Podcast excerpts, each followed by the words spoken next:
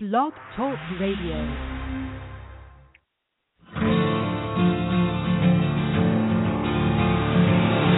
It's time to strap our boots on. This is a perfect day to die. Wipe the blood out of our eyes.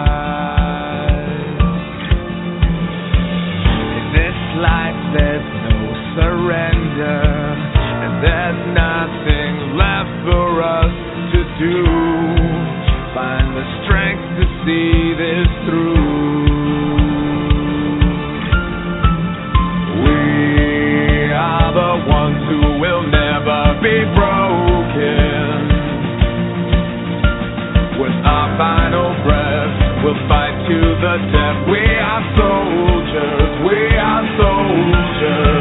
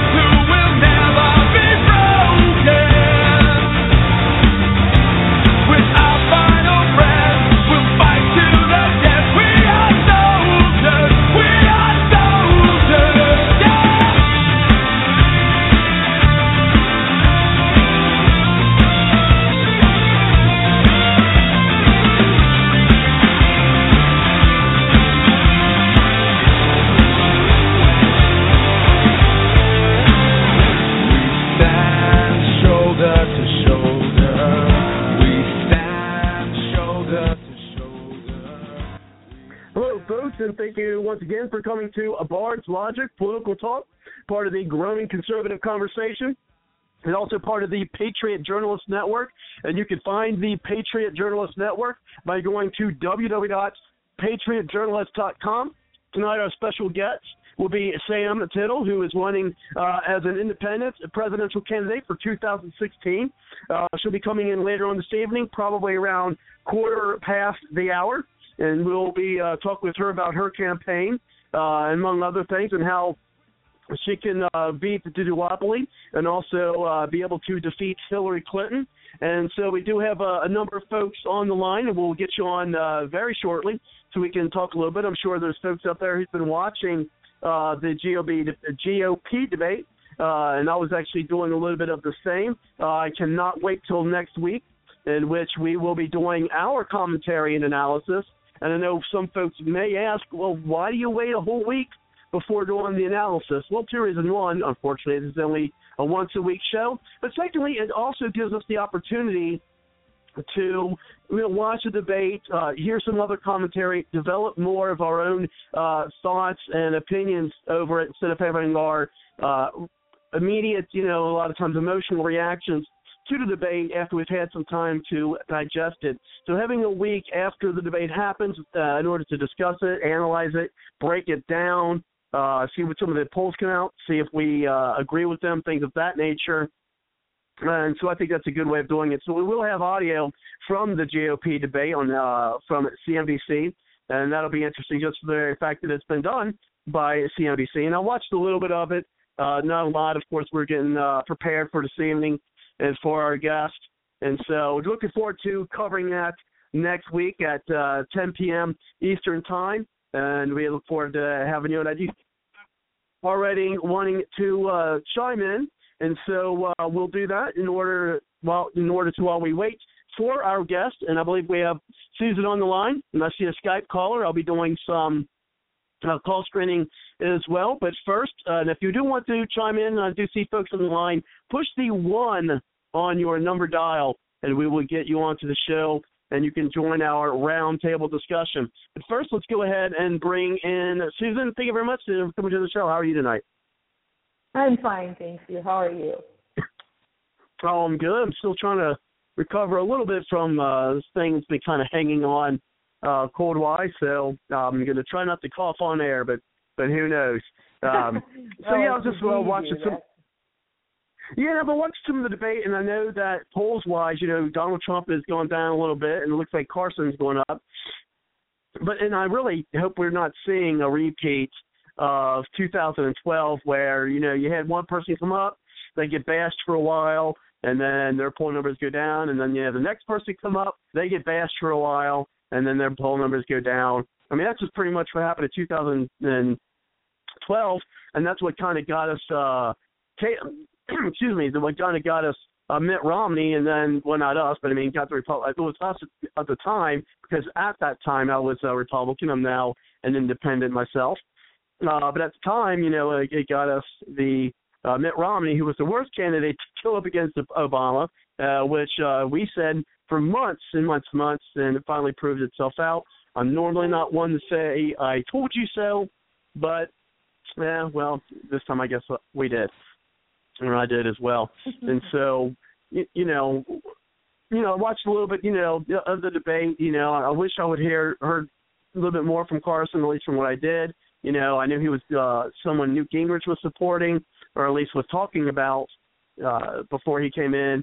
Uh, and I know he's not a career politician, and of course, you know, in a way, that's what we're really looking for is to not have career politicians. Um, now, where some would say, you know, there are, and we'll talk about that with our candidate, our candidate tonight. There are some benefits, I guess, uh, to having someone who's been in for a while, uh, but we see where that's taking us. So perhaps someone who's not had that much experience in the political realm, if, if at all, would be beneficial. So, uh, did, you, uh, did you get uh, any opportunity to watch uh, at least part of the debate this evening, or want to make any comments on that, or uh, any comments that you know of our guest tonight?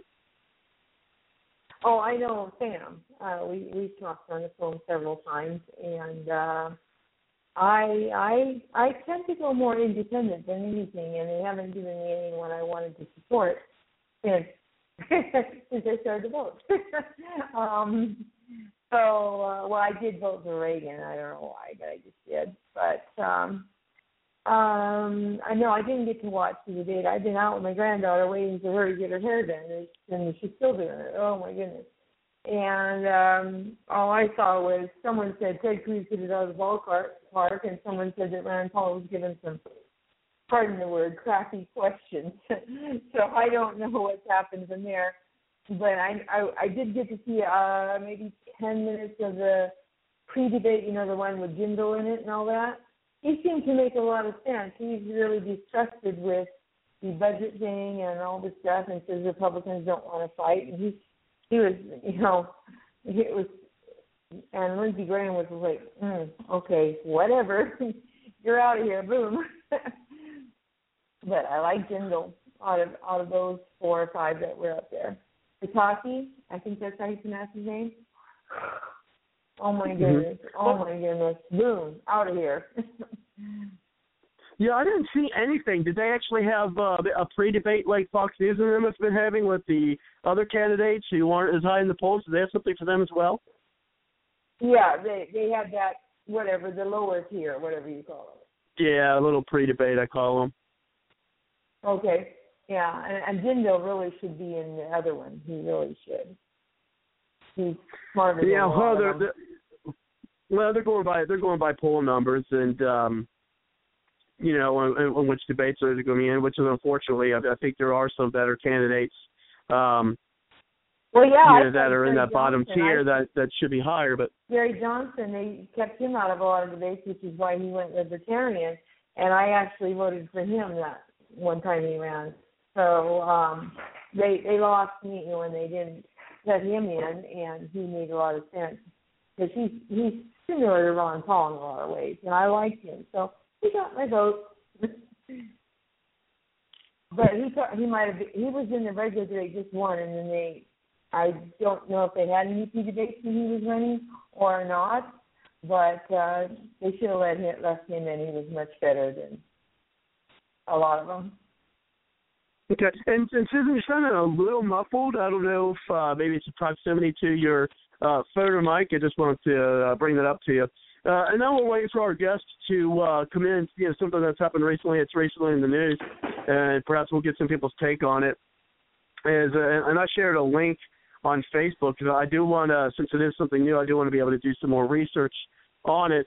Um, and I do see where we had uh, our Skype caller who uh, tried to do a call screening on it, and uh, we'll be trying to come back uh, just to get your name. And so if you called uh, back in or you'd like to, just push the one on your number dial, and I'll uh, get back with you. and We'll get you into the show. But unless I'm able to get at least someone's name uh, before I bring them in, uh, then unfortunately I will not be able to do that. Um, but I will be back in to, to try that. And that's the other callers as well. Just push the one on your number dial if you'd like to uh, get in. But anyway, I'm sure everyone's heard by now, uh, and I can't, to be honest, I can't recall the officer's name. Uh, but you've seen the video that was taken by a cell phone uh, where he pulled the officer pulled this was you know girl seemingly you know roughing her up out of the uh the chair of this high school girl. Uh did you see anything yeah. about that? Yeah, well, well, of course he's already been fired. Um, I'd like to hear more about uh, the story and find out more about it. frankly, through you know the, what little understanding I have, and I will spot, find more, is that you know she was told to get off her cell phone, and she didn't. And I guess they have officers inside schools, and she was uh, not doing as you know she was instructed, and so given uh, probably gave a smart mouth and things of that nature. Now I'm not in any way you know promoting or uh, you know, defending police brutality, but you know, if you resist an officer, you know, you, you kind of get what you know, kind of almost get what you ask for within reason, of course. Um, but I think what's I think a problem that's going to be, be inherent in this, and I think there's going to be a problem with this coming up, is that you know there, there's going to be kids who's going to think that they can say and act any way they want almost to police officers and think that the, they're going to be able to get away with it. And if a police officer does anything, you're like, well, you know what? I'll just you know sue them or get them arrested or get lose their job or what do you think? I mean, crime has gone up since all of these things have been going on uh, with all these you know the, these police you know things being in the news. What, what do you think, Susan? Well, I saw a little bit of it, the whole thing. Um, I honestly think what what why can't the teachers and the principals handle things? I don't even get that anymore. They can't do anything. Um, my mom always said there's kids can learn. There's no kid that's stupid. She was a teacher, but she knew how to reach them on different levels. I think she gave one spanking the entire time. It was a town drunk son. That's what she told me. So she was born in 1915, and um, uh, started teaching uh, probably in her early twenties, uh, and she she knew how to handle people. And I just don't think these teachers, between them saying, you know, the rules now, you can't touch it, you know, and I don't believe in the whipping, whipping, or all that, but um, right, I don't believe in corporal punishment in schools, but to the point where the, you know, I have I talked too much, and I got the ruler swatted across my hand a few times, uh, or sat in the hall because I always talk but um, I just don't think. I think that rule should be done away with, and then I think the teachers and um, the principal and different ones should be able to handle all that. I don't. I don't. I don't like it that they bring in police officers.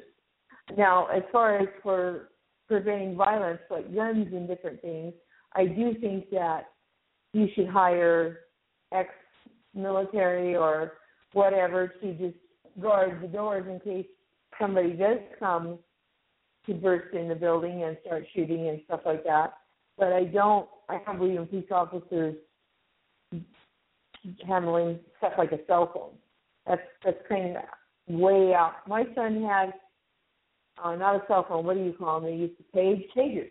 He had one, and uh, one of the teachers said, "I'll just take that and I'll be keeping. You won't get it back the end of the school year." He was paging me to let me know when he was going to be done. And um, he walked over to the principal, who liked him. He said, the vice principal, excuse me, and he told but she wants to take this from me permanently. And he goes, Nah, you just pick it up from me at the end of the day. Jeremiah picked it up. The teacher was really mad, but Jeremiah was pretty popular. It was just she was just upset that he had had that, pulled that, and put back in his pocket, and you know. So there's no need to bring any cops for something like that. None. Yeah, and, and, and I, I hate to say it, but I, I am seeing hearing some kind of echo uh, with the Susan. I hate to say that, but um, that's, uh, are you on your speakerphone or? I'm on uh, what I was last week. I'm on my um, Bluetooth in my ear thing. So. Oh, that's um, probably it, yeah. That's probably why you seem kind of seem kind of like echoey or, or distant um, because it's a Bluetooth. Um, it's the best way. Can you? Is it better now? Yeah, it's a little bit, a little, bit. And uh, so, get, what we're going to do here is uh, we're going to play this. Um, let's see if I got uh, an audio. I'm going to do some call screening here. We've got uh, you know a Skype caller who'd like to uh, get in, and so we'd like to uh, get as many folks in as we can. And I normally don't uh, do this, but we'll go ahead and uh, open up our Skype callers mic because I really don't have uh, the time at this point to to do the call screening, but uh, we'll see uh, what may. Uh, this is uh, Skype caller. Thank you very much for coming to the show. How are you? Are you talking to me, uh, Robert? Uh, this is Samm. I just came in. Oh, Samm. Okay, I wasn't expecting to see a Skype uh, number up Uh, here. I thought maybe I was going to see one with an area code. Uh, did Did you call in earlier? Actually, actually, I'm calling in on a landline. That is amazing that it shows up as, as Skype, but God only knows what this government is doing to these telephones. I'm serious. I'm I'm in on a landline. But listen, thank you for having me this evening, and uh, I'm here, and we're going to talk about uh, all of the things that we need to be talking about so that we can get we the people into office. The first thing I would ask is that at any time you cannot hear me clearly, please let me know because we're on that new kind of technology. Do you hear me clearly? Yeah, I can hear you right now. Right. Good. Is there any background noise or anything? Mm, No, not at this time. Okay, well, be sure to let me know uh, because they, Oh, there's certainly. these Bluetooth. Okay, there's these Bluetooth. But uh, thank you for having me. I'm sorry that you had to wait. I wanted to make sure that I saw these uh, debates and what these people have to say. And of course, it is a liberal, uh, excuse me, a liberal station doing a Republican Party debate, and they're not going to really get out the questions that really need to be asked. I hear background noise. You know, I hear background. Remember, folks, uh, your uh, mics are open, so if there's going to be any background, mi- mute your mics until we get you back in. Uh, go ahead, Susan. Not Susan, Okay, I mean uh, Samm. Oh, man, Yeah. two S's. Yeah. That could be interesting for right now. Go ahead. Okay, can can you hear me all right? Robert? Yeah, go ahead, Samm. Uh, It's a little. It's, Okay. The volume sounds a little lower, but I'll see if we can put it up a little bit, but here here we are. Uh, no, there you go. That's better. Okay, make sure that you tell me at any time uh, because I can step out for just a second and swap the equipment. Uh, it's just today's technology, and sometimes we have extra people on the line that we don't even know about. But let me introduce myself. Yeah, we call Uh, him. We Robert, love thank him. Call him uh, NSA Bob. Go ahead. Yeah. Uh, and again, let me know at any time that you can't hear me. We'll adjust or get on a different uh, piece of technology. I'd like to introduce myself. My name is Samm, S A M M, Tittle, T as in Tom, I T T L E. I am the 2016 Republican, Democrat, Independent candidate. What we've got to do this time, people, is we've got to come straight up the middle for we the people. I was the first declared Republican National Party candidate in 2012, and it was our Republican Party that did not permit me to get up there on those uh, debates. I should have been the first candidate that was up in that South Carolina debate, but uh, Governor Nikki Haley and Governor Haley Barbour and a couple of the other governors decided early that they wanted their establishment candidate in there, so they did everything they could to keep out the candidates that they didn't want or they didn't like. But you can always go back and Google it, Google Samm Tittle, and you will find out the dates that I came in. And those dates were January 21st, 2009. Once Barack Obama took his oath of office, and I realized that it was a very bad thing for the United States presidency. Uh, it was everything I did to jump in and get in and try to save ourselves. So I'm one of those candidate candidates that got in there got in there and did as best I could with the Republican Party that we had. But again, there are YouTubes out there, there are radio uh, shows. I was out in Las Vegas, Nevada at the sheriff's convention. I was all over and trying hard to stand up for the people here in the United States of America. So Samm is a businesswoman. I have uh, been a businesswoman probably since the age of eight. Uh, I was already standing at a counter doing sales uh, in a little jewelry shop in Albuquerque, New Mexico. Of course, it did belong to my grandmother, but I started very young. Also, I carried adobe bricks in Albuquerque, New Mexico for the builders of those homes in Albuquerque, New Mexico. Those beautiful homes that you see out there now that are put up there with uh, adobe brick. Just a tiny little girl, early in the morning, four in the morning, we'd get up and we'd eat our little blue cereal powder, and we'd get out to the field and we'd carry those adobe bricks up to the builders that were laying them to build those homes. So you had a tiny little girl that realized that we were going to have to work to eat. The absolute uh, uh, process of that came to me at the age of uh, six, really, when uh, President John Fitzgerald Kennedy, a Democrat, was being inaugurated, and just a little girl was sitting there, bright eyed, bushy tailed, looking at a television, and the words that just stood out very loudly were ask not what your country can do for you, ask what you can do for your country. And people, that mm-hmm. is the truth. I was raised in And that was from a Democrat that many years ago. That's correct. And I was raised and born into a Democrat home.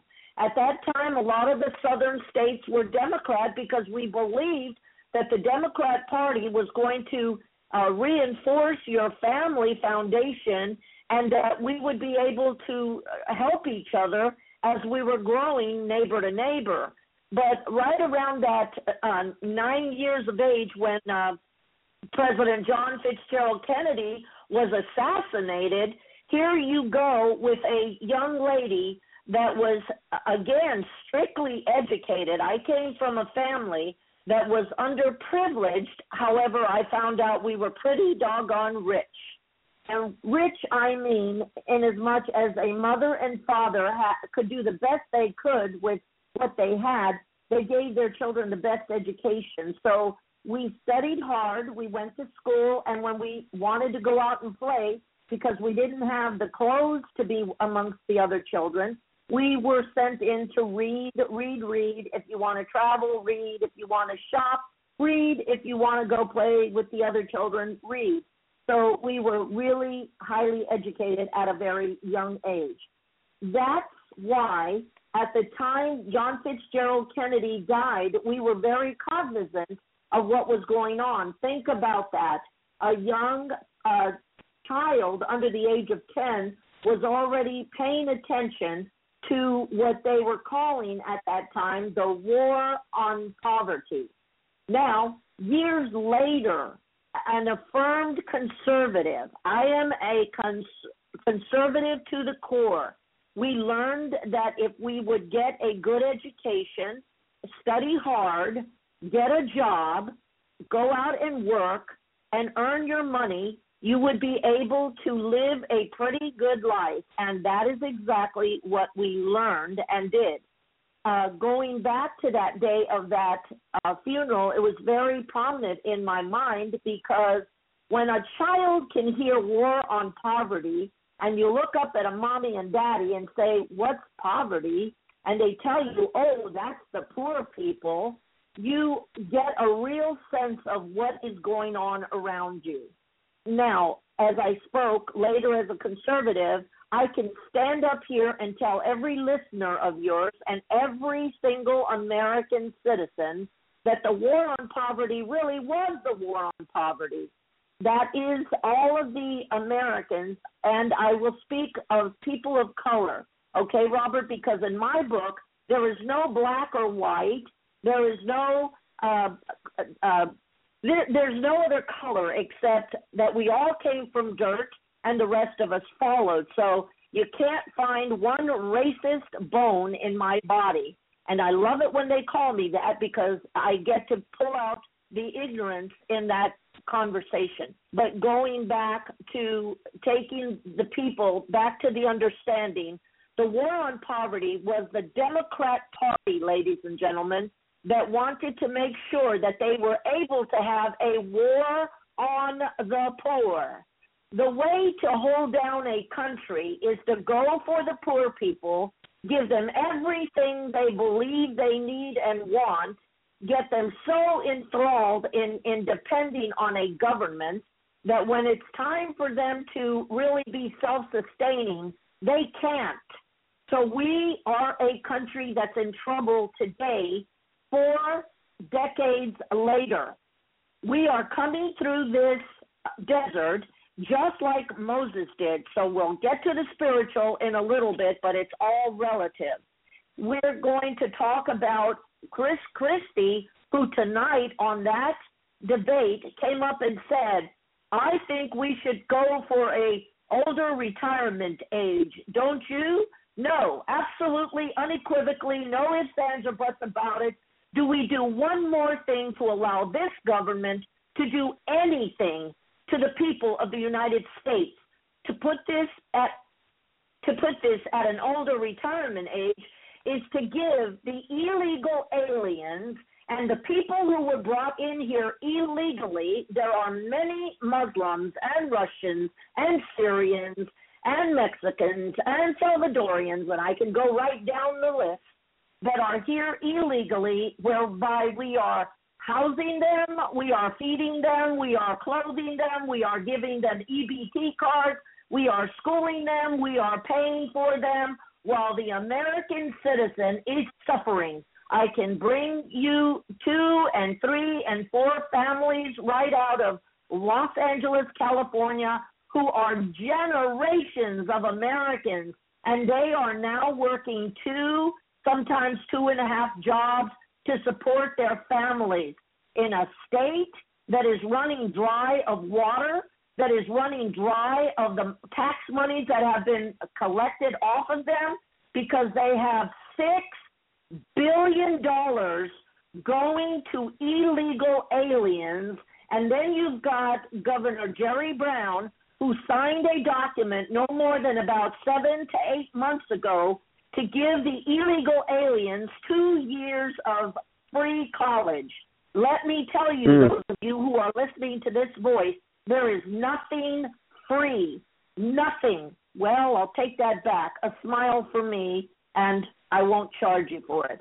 Now, we can get serious about that, uh, Robert, and you had some questions for me, so go right ahead, and I'll be happy to answer them in any course that you might have them in. Okay, and how we're going to do this is uh, we do have uh, some folks uh, in the audience who would like to ask questions as well. So here's going to be the format for the night, folks. Is uh, I'll ask a question uh, that I prepared, and then we will bring in uh, folks from the audience to ask a question as well. And here on the show, well, once you call into the show, and if you'd like to stay and be a part of our roundtable discussion, uh, you are welcome to do so. Of course, uh, you don't have to and don't feel obligated if you don't like. However, we would like for you to stay uh, and become part of our roundtable discussion. Because as we say here on Bard's Logic, this is your show, the People Show, and we definitely want to hear from you. And so, uh, that being said, first, before I go into the interview questions, we are going to hear from our good friends at the Patriot Journalist Network. You're not just listening to a show, you're part of the powerful voice of the conservative conversation on Blog Talk Radio. Nothing worthwhile has ever been accomplished without teamwork.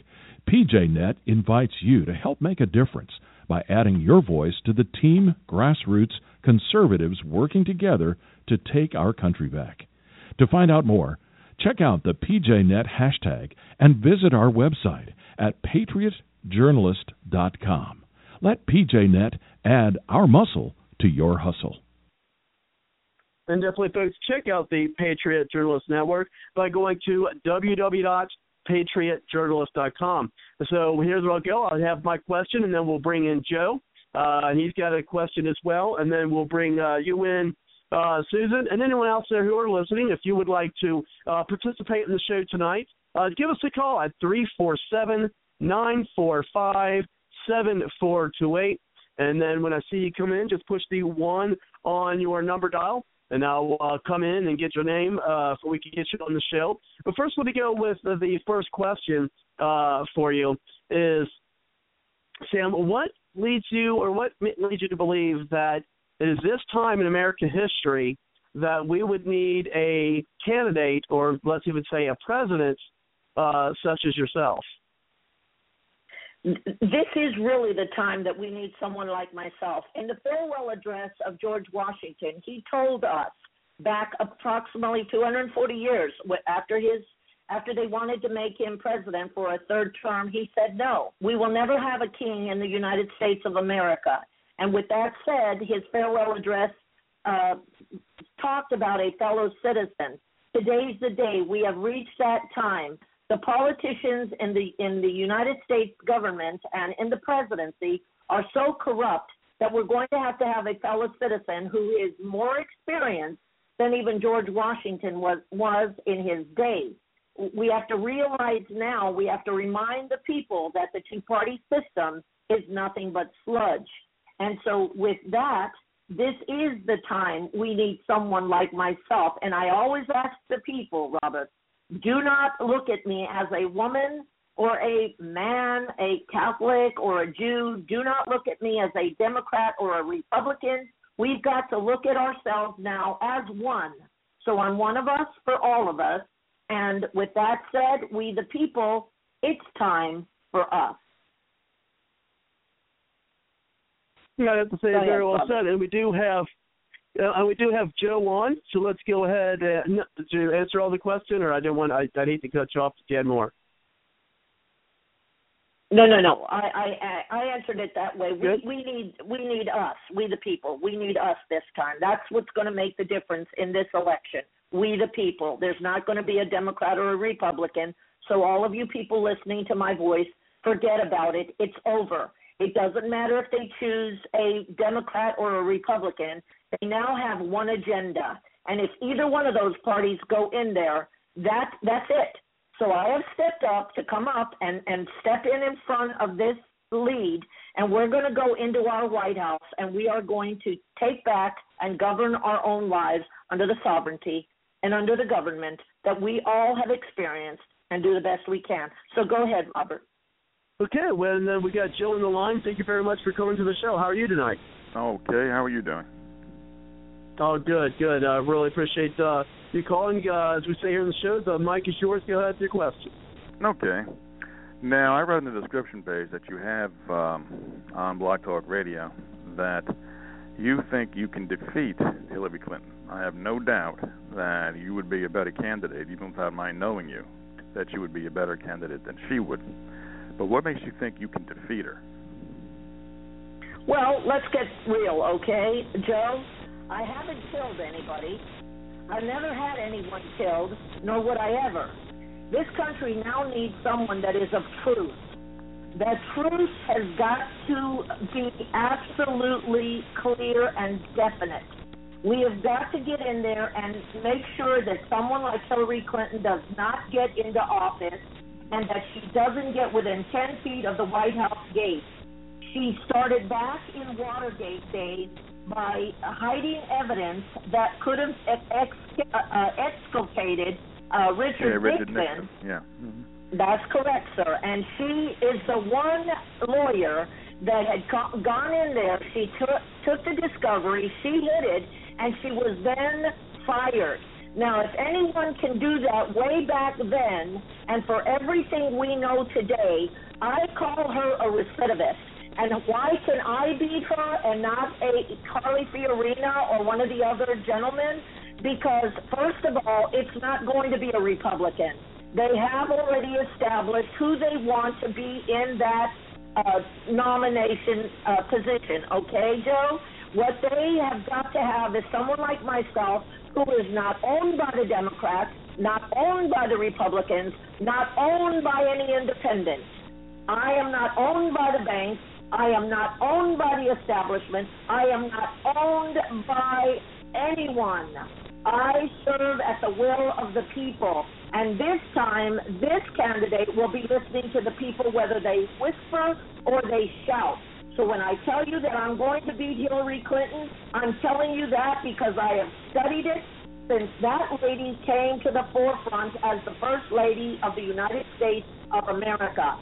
Do you realize that she was a absolute turnkey to everything that went wrong in the William Jefferson Clinton uh, presidency when uh, Vince Foster died? Her hands were all in that blood. I know. I'm, I'm familiar when, with the, I'm familiar with the alleged crimes of the Clinton crime family. But again, okay.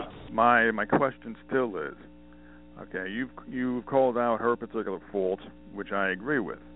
But for you to be elected, you need votes, and you need the electoral college. What makes you think you're going to get those votes? You need millions of votes. Now, I'm not talking about your credentials. I'm talking about what is your strategy for actually getting the millions of people to vote for you when they don't know that you're running? I'm glad you asked that. It's your job to see to it that we get elected because you will be president in 2016, and it's important for you to gather up as many of your constituents to get us elected. Now, what state are you in? Montana. Montana. Thank you very much. I was on your uh, ballot in Montana. Now, what I need you to do is I need you to get you, yourself, and I want at least 10 to 20 true, tried, and blue patriots who are going to become our electors.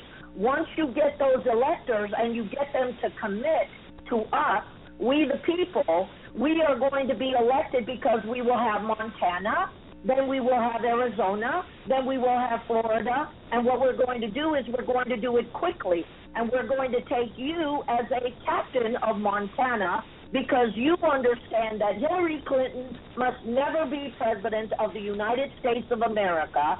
And since she's going to be the only nominee in that Democrat crooked party, unless she gets uh, indicted and prosecuted and detained, we have that situation on our hands.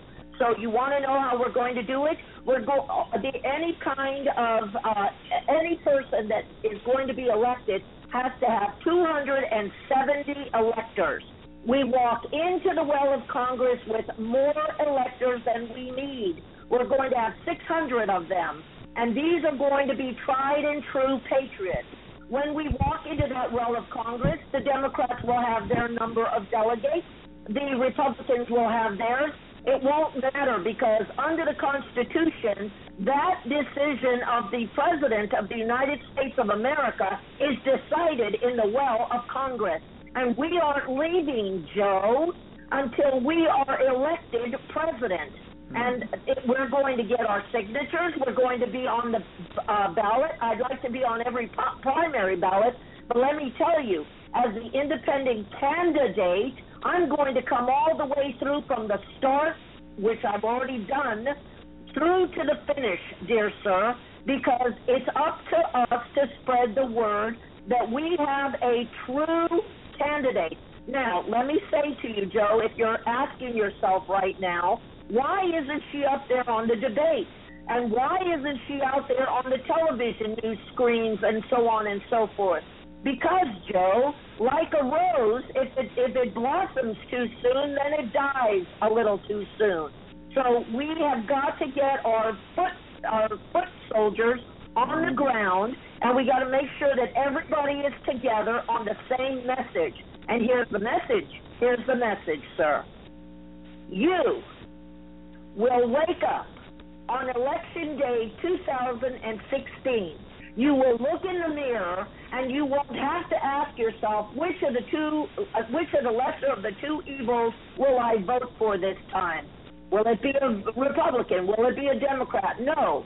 You will be looking at the person that you are going to elect that morning. It will be you. And since there can only be one name on the ballot, it behooves us to do everything in our power to see to it that we get Samm Tittle elected for all of us. Go ahead with more of your question. Well, I've got a couple more, but I'm sure Bart has, as he said, he's got more listeners on the line. So if he wants to bring them in, that's fine, and then I can come back with a couple of my questions after these people have their time. And I really right. appreciate that, Joe. And yeah, we'll and, and we will do that because we will bring things back around. Um, so let's go ahead and bring it back to you, Susan. Uh, if you have any comments or if you have any questions uh, for our guest. Uh, go ahead, and I'll proceed with uh, my next question. Go ahead, Susan. Uh, no, I've, I've talked to. O'Brien, so I don't really have a question other than, um, you know, I, how many or are you on any uh, state, you know, now at this point? Uh, does it look like you have any? No, we are not on uh, the ballots. I'm not going to uh, consider that we're on the ballots until we have all the signatures we need. In the state of West Virginia, we need a fee, $2,500 to get on there. They, they could care less whether you get your signatures or not. They want the money. Uh, in the state of Louisiana, it's either 10,000 signatures or $850. We are now getting all the people together. We have them. We're getting them in New York. We're getting them in uh, Texas, we're getting them in Florida, we're getting them in Ohio. We want to win Ohio. So the best thing that Mr. Jeter did was to bring me on so that I could reach as many of the listeners because even if we have 10 listeners, you 10 listeners will go out there and send these uh, podcasts across the nation. I know that he has many, many, many thousands Oh, I hear a background. Go ahead. Yeah, I do. I don't know if that's coming from yourself or Susan or somebody. So. No, I, don't think so. But uh, but you let me know, okay? Um, okay. But anyway, um, that we we need to get on that. So right now we got Joe in Montana, and by and by the end of uh, this coming weekend, he's going to call me. He's going to tell me he's got all the signatures in Montana, and he's got all of our electors, and we've got Montana sewed up. Then he's going to talk to the people that he knows in the other states, and he's going to realize that there is not another leader out there today. We are the leader. So start looking at ourselves because we are going to be president of the United States of America. Have you ever heard any other candidate profess to you that it is up to us, it is not up to me, it is up to us? We want to be president of the United States of America so we can get back to governing ourselves. Now, I just got a tap on the shoulder to lighten up because I'm so fierce and I'm so strong, I'm so powerful, and I have, uh, and you can probably hear that there's an anger in my voice. So, Robert, with your permission, I am angry, ladies and gentlemen. I'm angry because I have to apologize for the position that we find ourselves in as patriotic Americans. We have an illegal ineligible in our White House that we are supporting right down to the shoes that he chagriningly laughs at us in. He eats our food, he's in our finest homes, they wear those clothes we pay for. This is the first time we've had someone in the White House that has uh, 32 servants working for for them, for her, for it. I'm, I'm not going to play with this. I'm telling you right now, I have to apologize for the situation we find ourselves in. And that's where I'm going to be. I'm going to be on an apology uh, apology tour once I get the the uh, donations that we need, the, the contributions that we get. And let me tell you, Joe was asking, how are we going to do this?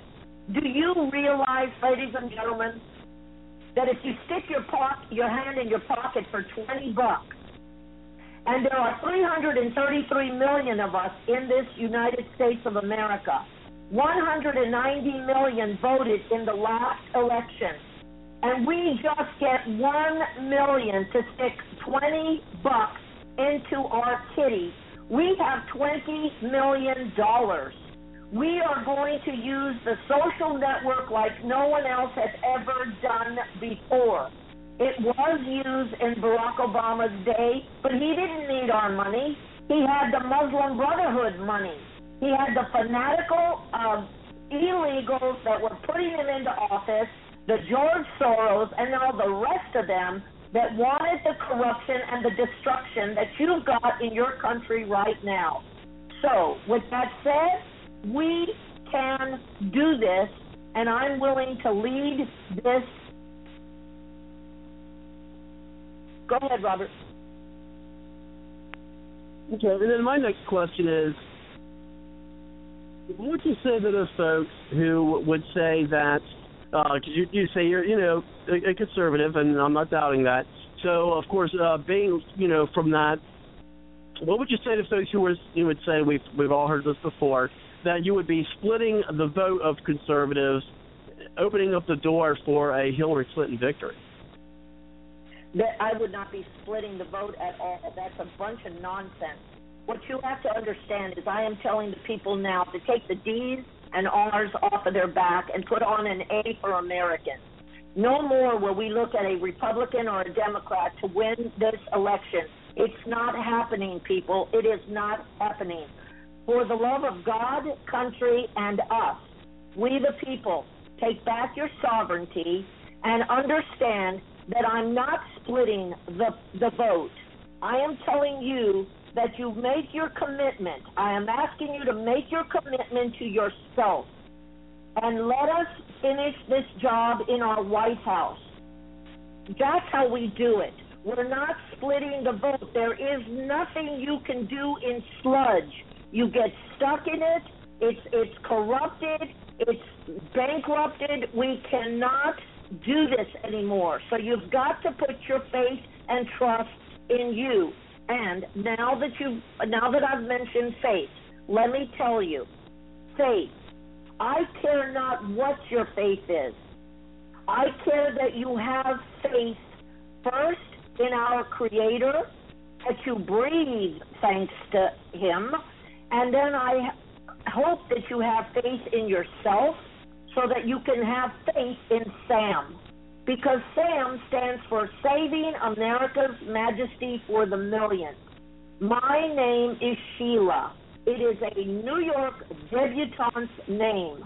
And that name was a God blessed name. Along the way, in the book of uh, Kings, First Kings and Second Kings, when young Samuel came to his father Elijah and said, Yes, father, you called me, his, his father said, No, Elijah, go back to sleep. I didn't call you. And then the young man went back to sleep. He got up again and he went to his father and he said, Yes, father, you called me.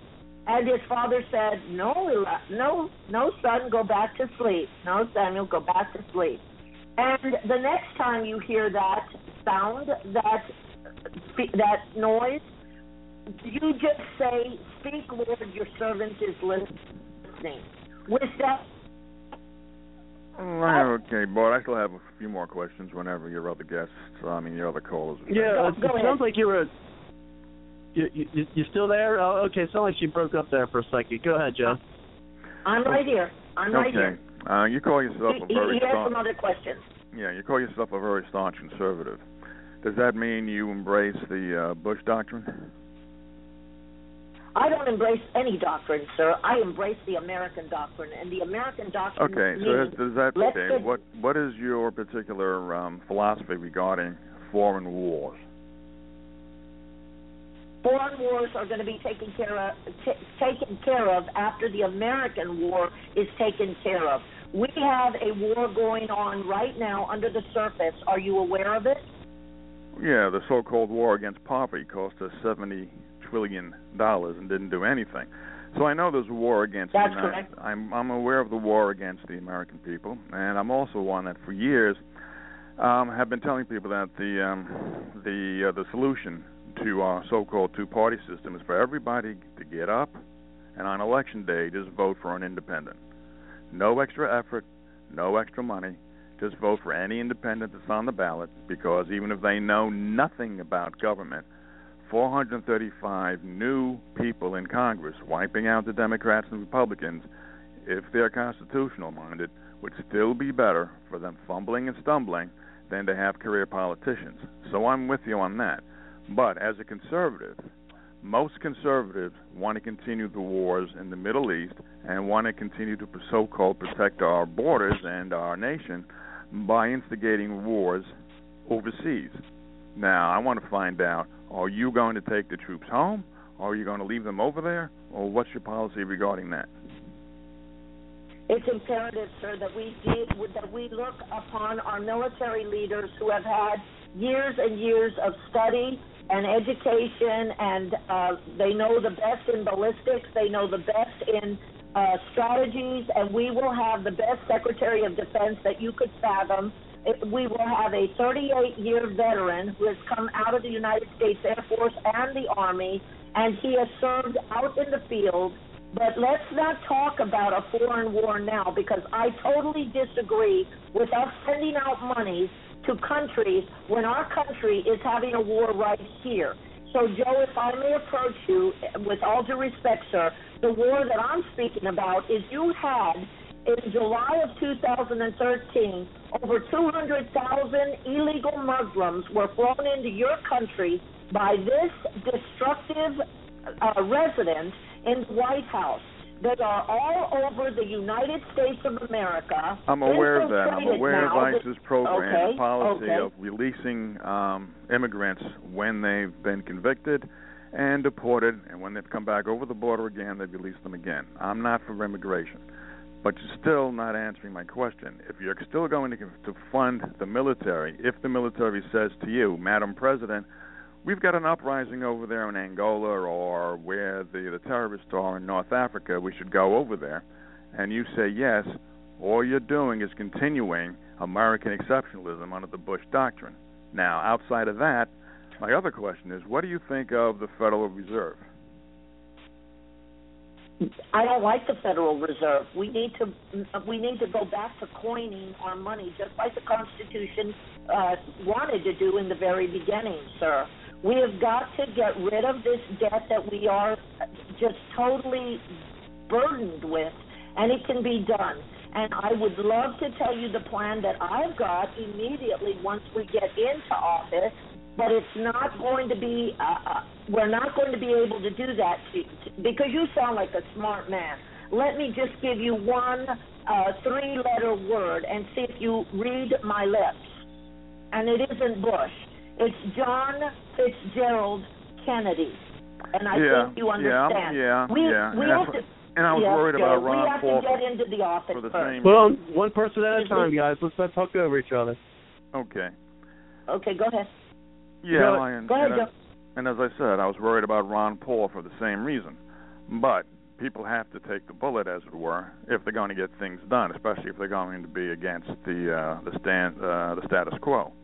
So that's something you're going to have to do if you're serious about running for the presidency. Absolutely. Joe, we have got to get back to being Americans, sir.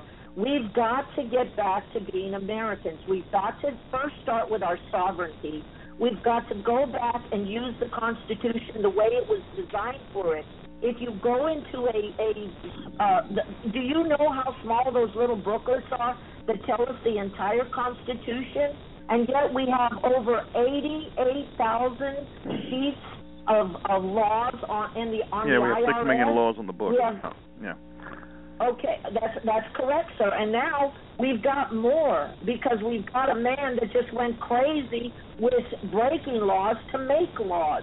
So here's the plan, Joe. Here's what you're going to hear, and I want you to commit to me before you get off of the phone tonight or first thing tomorrow morning when you dial 202 316 6278 or go to samm2016.com. Send me an email at sam at samusa.com. I'm trying to get you to understand we have got to get in there first, and we are going back to the future. America first, American families first, American jobs first, America first, last and always. Joe, we should not be in a war right now with ISIS. ISIS was built by Barack Hussein Obama and Hillary Clinton, okay?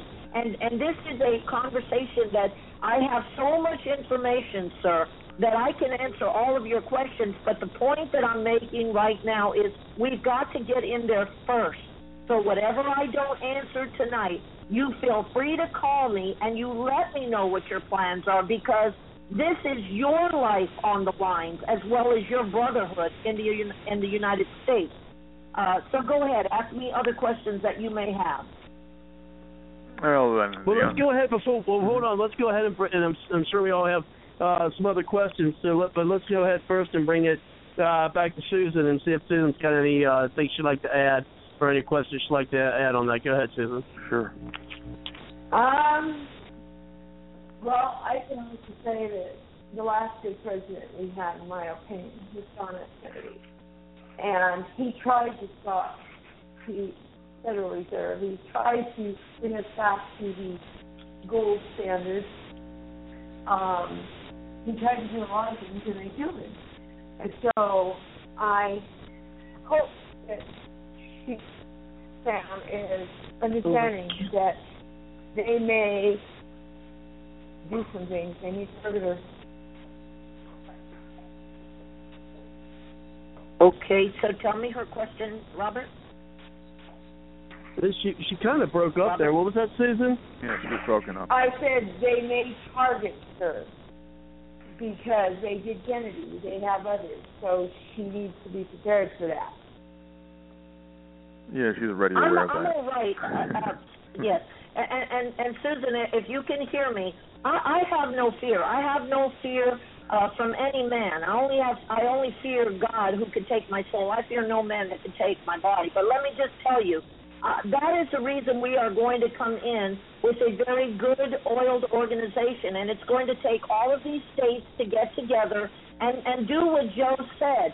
Get off of the Republican Party, get off of the Democrat Party because it's one bunch of sludge now. You're not going to get anything out of it, and we've got to start all over again.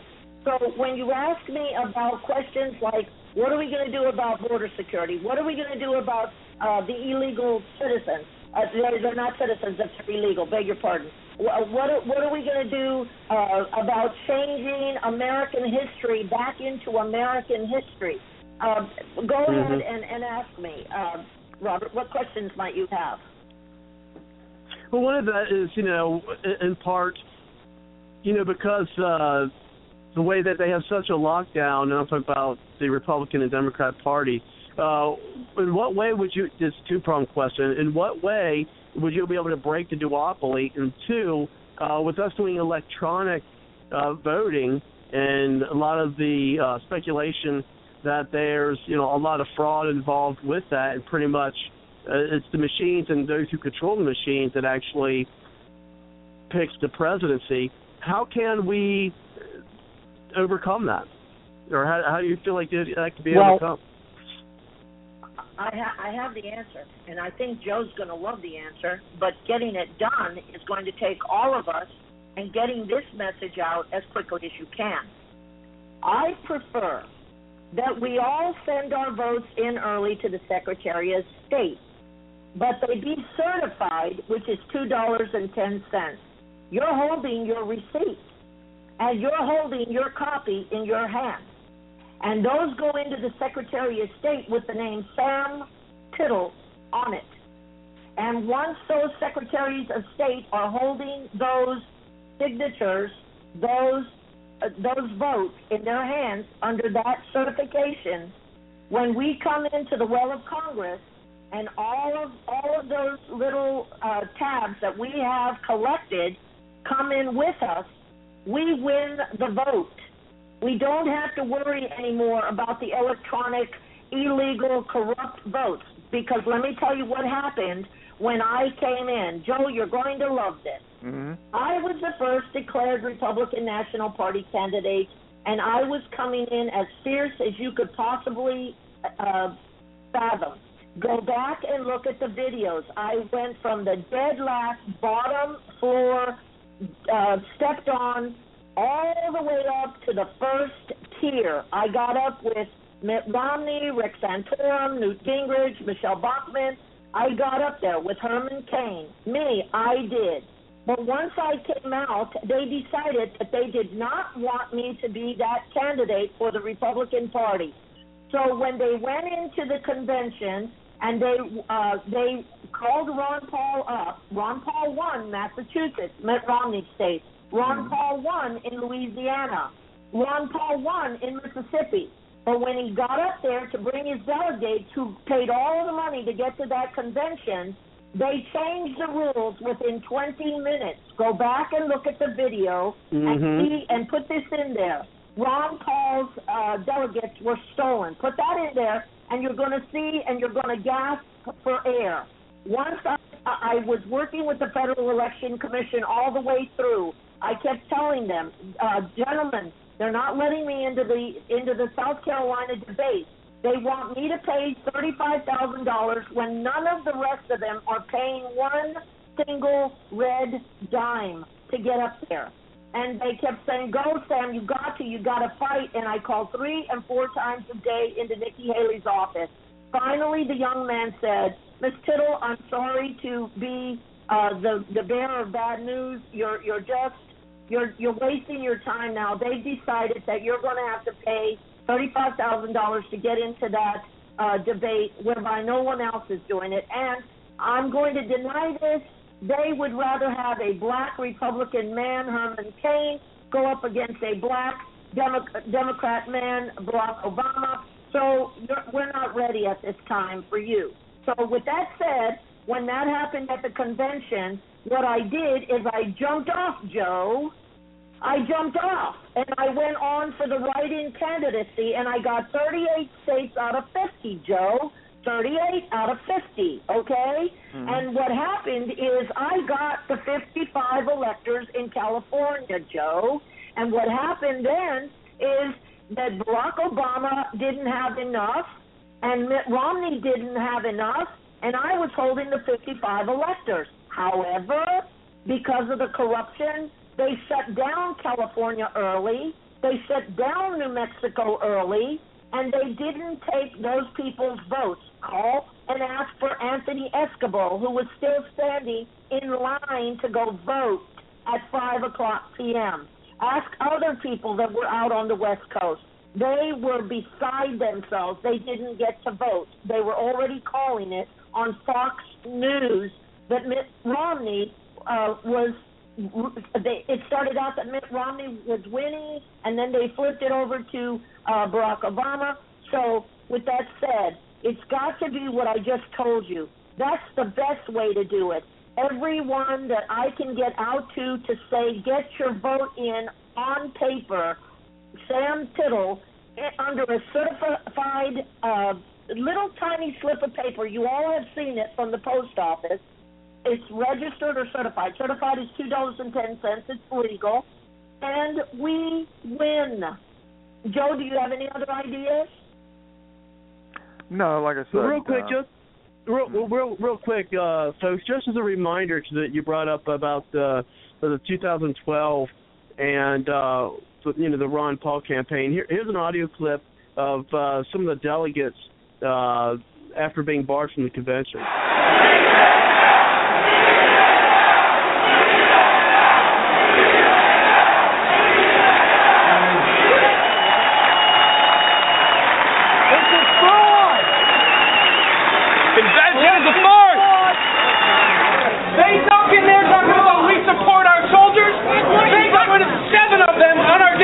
Two recently serving in Afghanistan and Iraq. How dare they? Shame on them!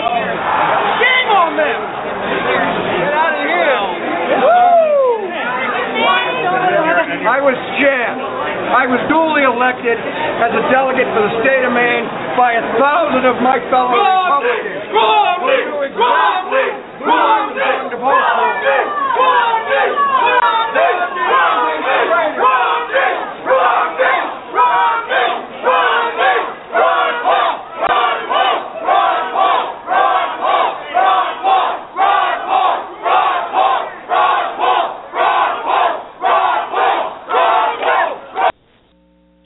That's how they kind of uh, erupted after that. And then also, uh, here's what some of the Ron Paul supporters had to say about the GOP. I want to make sure that when the Republican Party loses uh, terribly to, in my opinion, the worst president in American history, um, I want them to make sure that it's because they systematically shut out the most intelligent, most active, and youthful voting bloc in American history. Hi, I'm Zach Weissmuller with Reason TV. We're here at the Tampa State Fairgrounds with the die-hard Ron Paul fans waiting for Paul Fest. Paul Fest is uh, the grassroots uh, celebration of uh, sort of the end of the 2012 Ron Paul campaign. It is not done with the cooperation or attendance of uh, Ron Paul or the official Ron Paul machine. How do you feel like the Ron Paul faction has been treated by the Republican Party this time around? I mean, definitely as the outcast. We are playing by the rules. Okay, that's why the other side is so frustrated. You feel like the other side's not playing by the rules? They're changing the rules by the minute. The few people I've talked to here so far seem to be pretty frustrated with the Republican Party right now. Can you explain uh, where that frustration's coming from? Um, it's largely coming from what we've seen in the last couple of weeks with the fights over whether Ron Paul's various state delegations would be seated.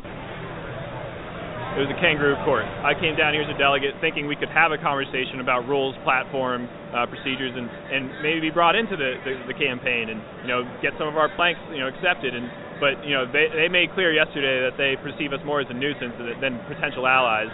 During the state convention, we got railroaded. We didn't end up getting seated at the convention here in Tampa. Let let delegates participate and actually have a voice instead of just scripting the whole thing like it already is. Romney has probably lost even some of the support he might have had. There is definitely a very bad taste in the mouth about Romney and about the official Republican political machine. If you even want to imply that we are involved in some kind of common cause with a monster like Mitt Romney, then you have missed the whole point of the Ron Paul revolution. I am not planning on supporting Mitt Romney. Why not? Well, uh, after seeing the tactics employed by his campaign yesterday, you know, really upset me. There's no way I could support someone like him. How does this affect your attitude towards the Republican Party? It makes me feel like they are a bunch of um, idiots. Uh-huh. You can reform the Republican Party if you want to.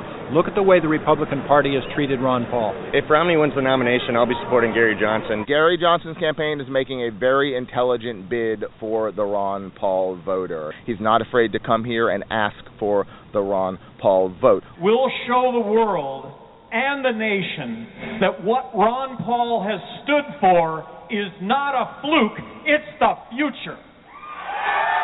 Live free! Live free!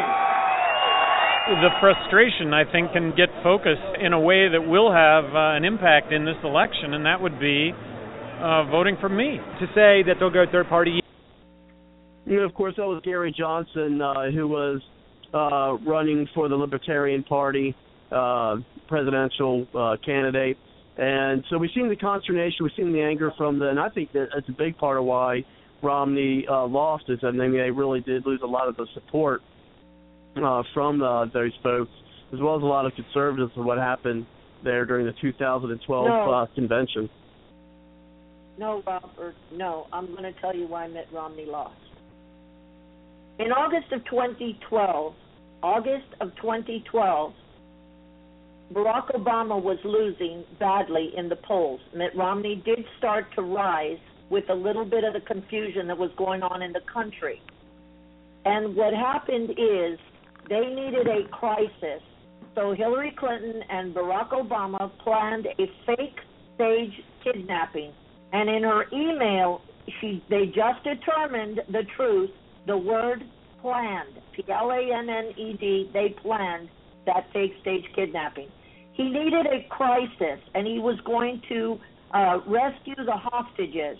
They had Navy SEALs just 12 uh, miles offshore, and they were going to take Ambassador Christopher Stevens, a 20 year friend of Hillary Clinton's and Bill Clinton's, to the back room with the other 30 CIA agents. But what happened is Hillary Clinton and Barack Obama were illegally gun running out of Libya through Turkey and into Syria, which now we have that Syrian refugee problem. They built that. While they had that, uh, Mitt Romney again was climbing. But when they realized with those, I tell you the truth, uh, it was approximately 160 and 180 of the electoral votes under that electoral college. It was time to come into the well, okay? And they they said to Mitt Romney, they said these things.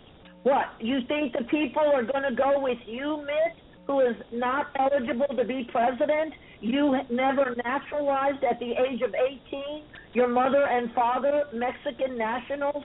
George Romney, go look it up. Always go look it up. Google it. And they looked at him and said, uh, with that uh, with that chagrin on his face, what they're going to take you, Mitt Romney, as opposed to. I hear a voice. They're going to take you, Mitt Romney, as opposed to Barack Obama, who's been in there all the, uh, uh, for these last few years, who they already know. That's how they did this, okay? And and that's how they put Barack Obama back into the uh, office of the presidency. But let me just say one more thing so that Joe gains confidence. Joe, there are many congressmen and women that should now be uh, incarcerated, indicted, and now penalized severely because in 2008 they might not have known that Barack Obama was illegal or ineligible, but in 2012, sir, they absolutely knew that once they were putting their names on those those signatures on that uh, certification of the presidency, they knew he was illegal. So they were in a conspiracy uh, under the RICO Act to put in an illegal they knew was illegal and ineligible. Okay? So where we go from here is we learn from that mistake and you get out there and you do everything in your power to call as many people as you can. And you start talking to them and you tell them, get off of Ted Cruz, Marco Rubio, Bobby Jindal, and Rick Santorum. They're not eligible under the Constitution of the United States.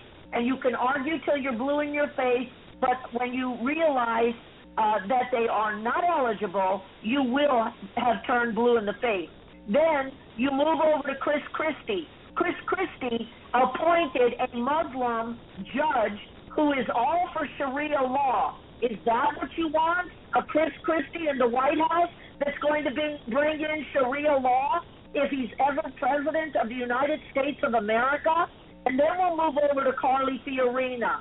Carly Fiorina has uh, private jets that she owns with a hundred million dollars of the money that she made off of the Hewlett Packard uh, uh, debacle. Okay, I know Carly Fiorina.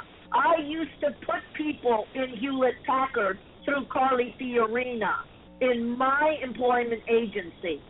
Also, you've got uh, Mike Huckabee, lovely man, wonderful, but he's already run the he's already run the race. They don't believe that he's strong enough. They don't believe he can pull it together, and they don't believe it's going to happen because the Republican Party is never going to permit him. Now let's move over to Donald Trump. Donald Trump is involved in a 1.4 billion dollar fraud case with 40 other uh, conspirators and it's under the RICO Act for sure. Don't take my word for it. Go look it up. It's called Trump University.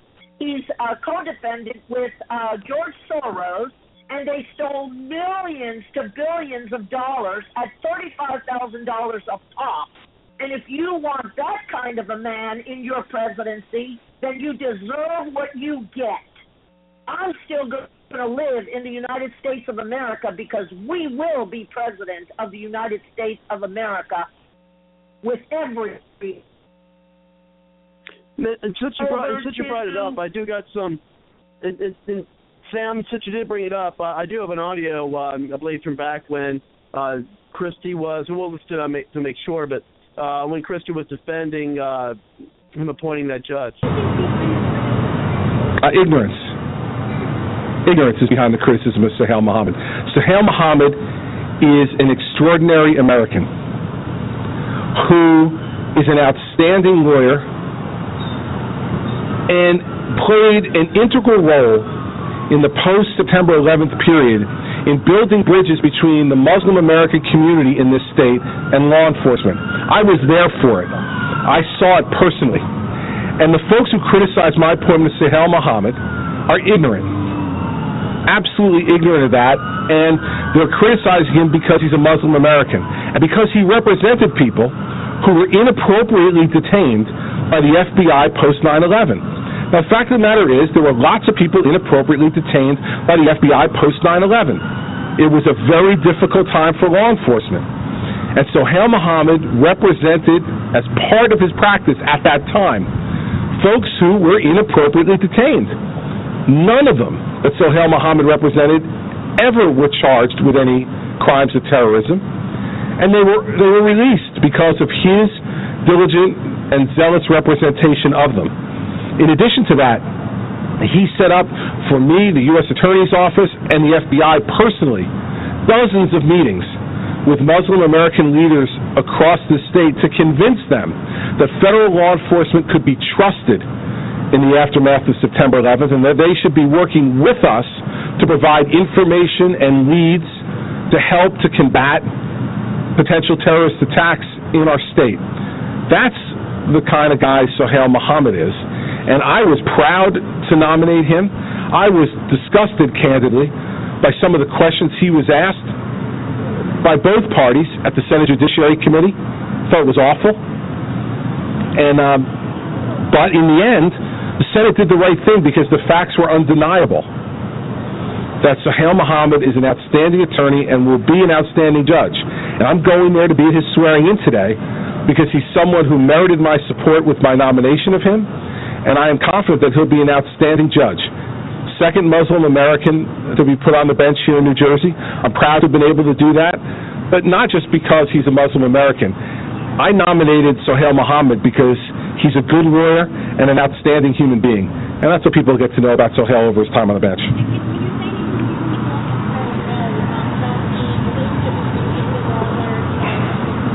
Sharia law has nothing to do with this at all. It's crazy. It's crazy that guy's an American citizen who has been an admitted lawyer to practice in the state of New Jersey, swearing an oath to uphold the laws of New Jersey, the Constitution of the state of New Jersey, and the Constitution of the United States of America, and has never been accused of doing anything but honorably and zealously acquitting the oath he took when he became a lawyer to license to practice in this state. And so this Sharia law business is crap. It's just crazy. And I'm tired of dealing with the crazies. I mean, you know, it's it's it's just unnecessary to be accusing this guy of things just because of his religious background. And that's what it's because because I've known him personally now for nine years. And there is nothing to any of this stuff. I'm not going to talk about Sharia law because Sharia law has nothing to do with Sohail Mohammed and his time as a lawyer or his service on the bench in Passaic County, which I know will be long and honorable, and the people of Passaic County, people of the state will benefit from it. I'm happy that he's willing to serve after all this baloney. Okay, please, so please, uh, we'll go in there and get your first. thoughts on that, and then Joe's, and then uh, Susan. Go ahead, Yes, uh, Samm. yes. Okay, uh, yes, please, Mary, very much so. This is what I want all of you to listen to. You listen to the same thing that I listen to with Governor Chris Christie, in the state of New Jersey. Three times, I counted it, three times he said Muslim American. He didn't say American Muslim, he said Muslim American. Furthermore, he dares to call you ignorant when he knows that we are smart enough, we are intelligent enough to know when we see uh, something going wrong. Let me point out to you that I've got the Quran right now in my hand. It's a green leatherback book with the gold all over it. And all, in the book of Shura 678, it says that they lie to their own God. Why wouldn't he lie to do whatever it takes to come in and turn our Constitution on its head to where they are now suing our companies? And let me point out to you particularly yes, I am angry, Robert. Uh, there is a, a beer company that was sued, and, and the EEOC won $240,000 against this small company by Muslims who took a job knowing that they were going to have to transport beer, stayed in the job for a short time, and then filed an EEOC because they knew our laws. They take our Constitution, they flip it on its head. That's what they're doing with our First Amendment they're t- putting the uh, Sharia law and their Islam uh, uh, religion into our schools in Tennessee and Texas. 16 states have banned Sharia law. Would a governor have to uh, ban Sharia law if he didn't have some kind of an issue, thinking that they have enough problems with these people coming into our country? We never had these problems before we had this man in our White House. So when you hear me telling you that I'm going to fight with every breath in my body, I will look at uh, Governor Christie and I will say to him, thank you very much. Do whatever you can do to keep America up and safe.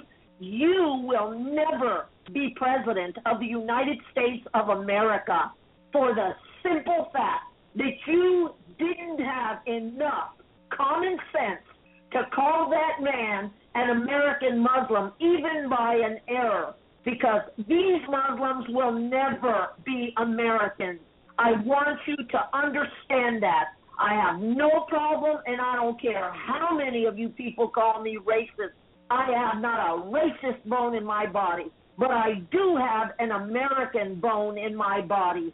And these Muslims are not going to come in and infiltrate your schools and infiltrate your neighborhoods and they're going to take over the Dearborn, Michigans, and they're going to take over the Redlands, Virginia, and they're going to take over the Bakersfield, uh, California, and they're going to bring in their little enclaves of people, and then they're going to tell you that you can't walk on your American streets, and you can't have religion in your schools, and you can't have that uh, uh, Christmas tree anymore because it has the word Christ in it. You better believe, you better believe when I speak to you, we will be president of the United States of America. So help me God. And let me just finish off with this one, Robert. In the beginning, God used a woman to bring forth nations, all of us people. And then he used a woman, a young 16 year old woman, to bring forth a Savior to save these nations. And believe me, we people need some saving. But this time, he's going to use a woman to restore this nation. And that woman happens to be yours truly, Samm. Samm Tittle, saving America's majesty from millions. And if you think I'm not angry enough, you just keep it up because Walmart is facing the fact that these uh, people are coming in there and they want five prayer rugs a day leaving the Seventh day Adventists to work their jobs, leaving the Catholics, the Jews, everybody's doing the work because the Muslims want their holidays, uh, 28 days of Ramadan, and they want to be paid by these corporations. They want their uh, prayer rugs.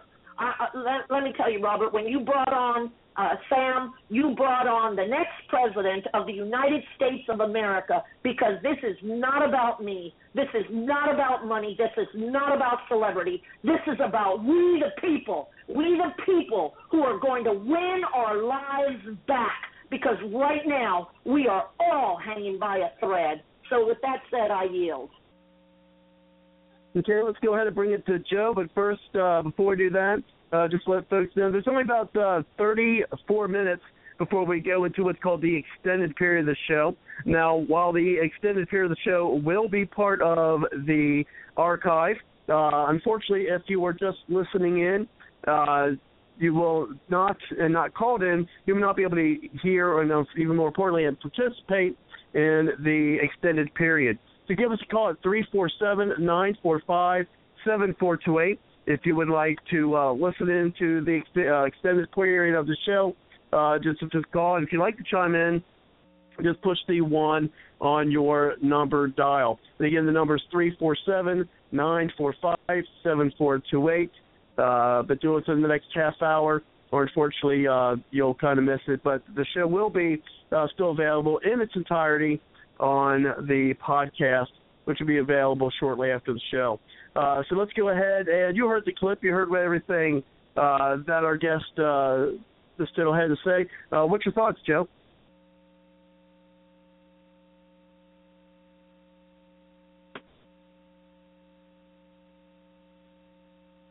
You know, we still have Joe on the line here.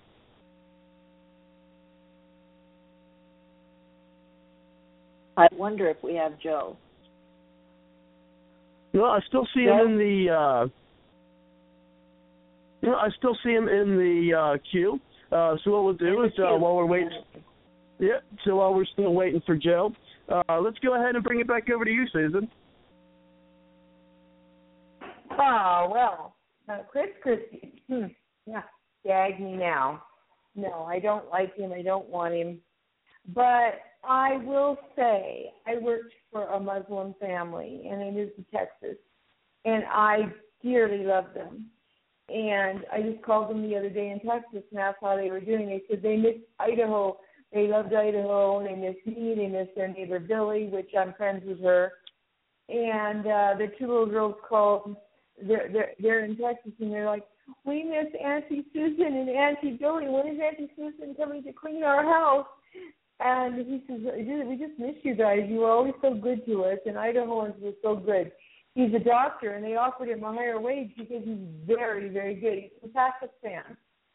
And um, I don't think every Muslim is that way. Uh, I really don't.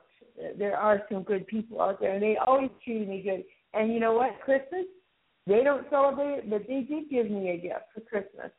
So uh, you know, and I have uh, I've had a Jewish couple that I cleaned for, and even though they didn't celebrate Christmas, they still gave me like a bonus. So a lot of times, different people who you work for and they care about you, they will do things for you despite the fact they don't believe that way. So I will stand up for.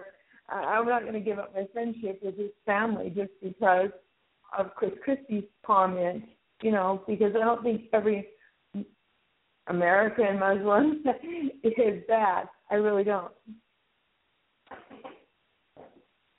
Okay, Jeff. You know, and I always wondered why when they do the hyphenated, they always have the American laugh, and I, I think I find it interesting because if we're supposed to be an American first, I mean, wouldn't you say it as, uh, excuse me, as you put it, Samm, uh, an American Muslim, or let's say an American African or American Asian, or I mean, I, I'm not a fan of all the the hyphenated names, uh, but it definitely you know kind of is telling, at least in my opinion, where they put their uh, original nationality uh, as um, you know as first, and so um, you know I just find I just find that interesting.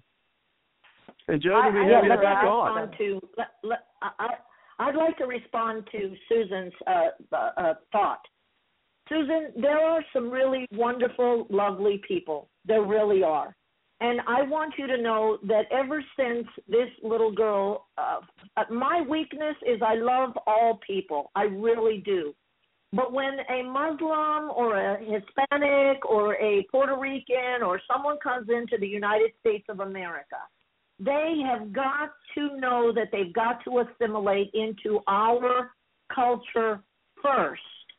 That is Mhm. pledging allegiance to our flag. That is not walking out like some Muslims did to the French uh, uh, anthem in their country. We have got to show that we are one country. We'll let people come in and assimilate, but I don't want you to lose any of your friends. Uh, I know I know uh, Muslim people as well, but the thing about it is when you uh, when you speak to them. Let me give you an example really quickly, Susan. I went to do a speech. I was invited to do a speech, and I thought that it was a Jewish uh, group that I was coming into because they led me to believe that it was Jewish. So I came in, and it, it wouldn't have mattered what uh, nationality they were or what religion. But I gave the speech, and I was talking about how we were going to handle the border security and handle our military and see to it that the people were going to be able to uh, be covered with their social security and we wouldn't be sending out money to foreign countries before we could take care of our people.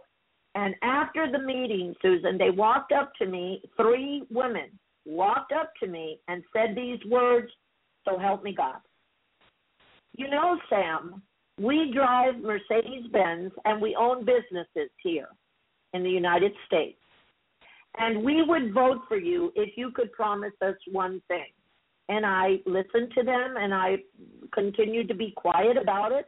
And they said, We would like to have Sharia law in the United States of America. It is our law.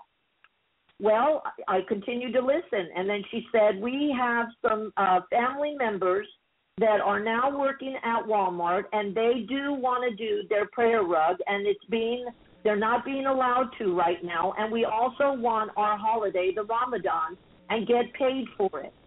So I let her finish and then here it comes Susan. I looked at the three ladies very nicely dressed and I said, "Ladies, the answer to your request is no, no, no, and no. I'm not here to be liked or disliked. I'm here to see to it that we continue with equal rights for all, special privileges for none. We are in the United States of America where everyone has the same right under our Constitution, and no one will come in and flip it and use it against us for their religion as opposed to our religion, or their practices of prayer as opposed to another's practice of prayer. And so, with that said, they came back and said to me, uh, What we want to do is have uh, our Sharia law. And I said, No, ma'am, it's not going to happen. I have studied Sharia law, and it is your judicial system in your Muslim and Islam countries. And we are not going to intertwine it because we have what we call in Article 6 the Supremacy Clause.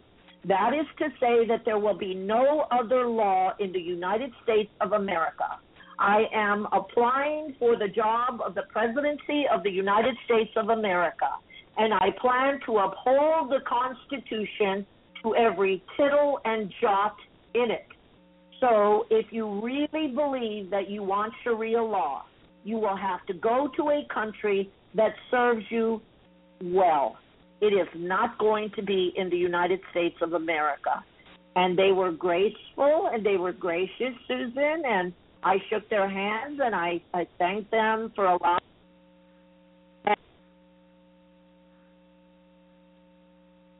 Hello? Did we lose her? I don't know. You didn't lose me, but she disappeared. No, we don't really like to wear those outfits. Oh, we uh, uh, just you know have what we to do it because that's our religion. What? Well, we we we, we lost you for a little, Samm. We lost you there for a little bit. Uh, so um, you might have to uh, go back. You were talking about how you were shaking their hands, and then we lost you there for a bit. Oh, uh, yeah. It was at the end when we got done and understood that we were not going to be able to intertwine Sharia law with our American Constitution. The Constitution is the only law of this land. And when anybody will read that law, you will always be protected and defended. And that defended, and that is what I will absolutely adhere to the law of this land. We're not going to have anyone like Barack Obama who broke a law to make a law for gay marriage. It's not happening in the United States of America here to heretofore. Well, 2016 election. But uh, Joe may be back. Yeah, Joe, do we still have you on there? Uh, I you- see him still in the queue. Okay, he might just be listening. But but Susan, um, I just want to make sure that you understand again that I absolutely love all people. I just believe that I believe that I believe. Um, in fact, Susan, I've seen a picture uh, on your Facebook, and there is one tiny little girl with the prettiest, biggest smile I ever did see.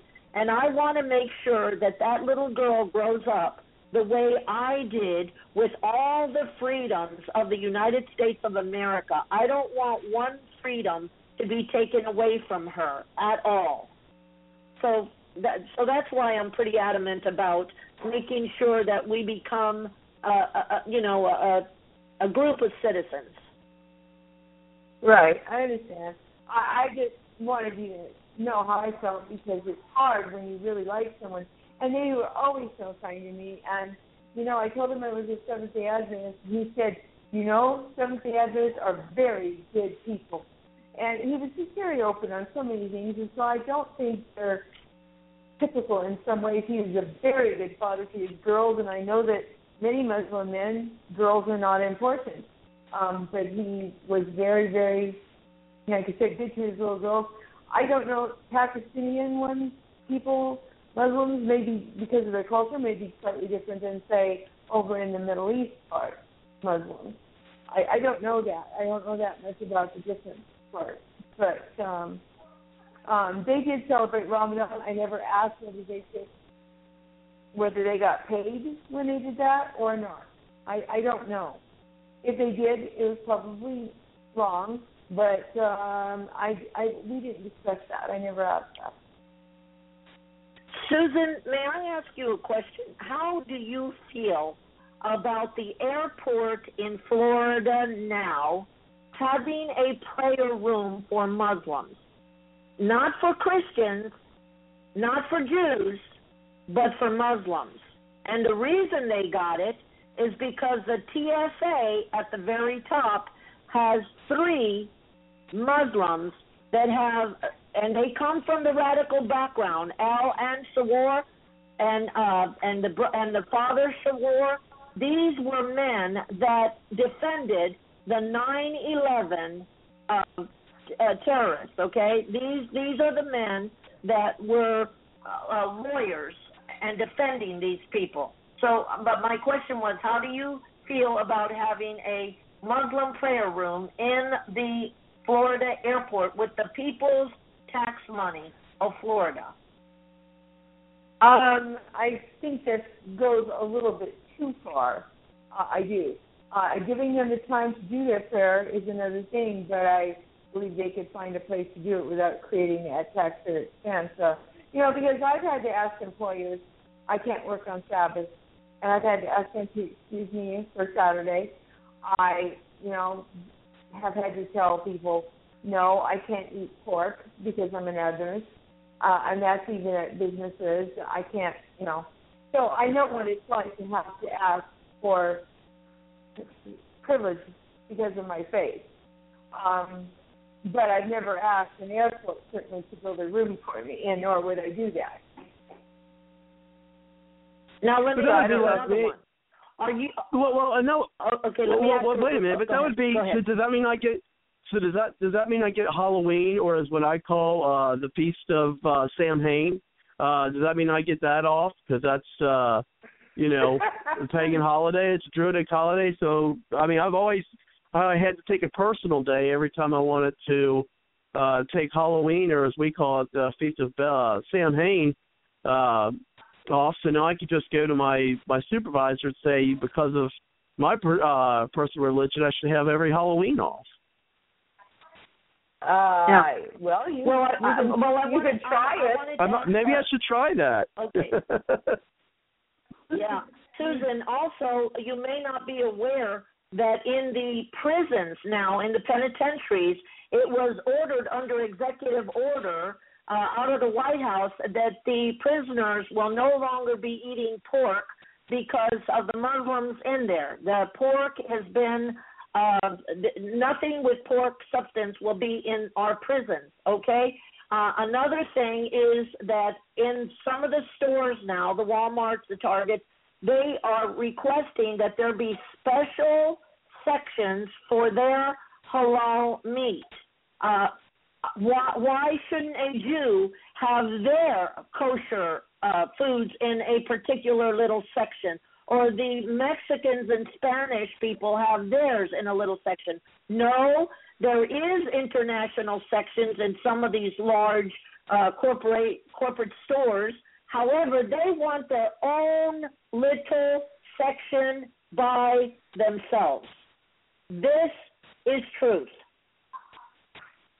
I I don't agree with that. Well, if we've got, sitting um, to me and eating pork, I don't care because it it would violate their right in favor of me if Well, I didn't uh, real quick, uh, real quick, folks, is we have in the chat, and and thank you, uh, Lucille, for your input. Uh, and we have here that uh, she put uh, the TSA is awash uh, with Muslims, and also the prayer room at the airport was paid for by the UAE. Uh, but however, it's, uh, she points out that that order has been repealed and says Jews are in the minority I guess with the TSA, uh, okay, the Ju- Jews are in the minority, and that's why with the stores. And, and Lucille, if you'd like to uh, chime in, just give us a call if you want to be on air. Seven four two eight. Unfortunately, you probably have about 19 minutes before you could do so, uh, but we will have plenty of time in our extended period. And I do see a number of folks on the line, so if you'd like to chime in, uh, just push the one on the number dial. And I know you may have uh, called in just so you can listen to the extended period, uh, which uh, will begin in about 17 minutes. But Lucille, anyone else who would like to uh, listen to the extended period, uh, just give us a call at 347 945 7428, and uh, we will get you onto the show. And speaking of that, Joe, well, once you come back in, just speak up. We'll get you back in. But first, we do have our good friend and panelist um, and author of the Hidden Fourth Branch uh, on the show. Welcome uh, to the show, Kelly. How are you tonight? Hey, I can't uh, take too much time. I got a business thing I'm working on, but yeah, I uh, want to try to make a few points. Um, obviously, um, people are very upset with the Muslims. It's quite rather frightening that the TSA is Thank having a prayer room for Muslims because well, they're composed of Muslims. You know, we just happened to elect a Muslim president while we're at war with Muslims, and some would say uh, nuke them all and send them back to Allah. And I don't subscribe to that. I really don't. Uh, I got a buddy that he's like, oh, just they're just really bad. They come in peacefully and then they take over and it's all blood. Well, but wait a minute.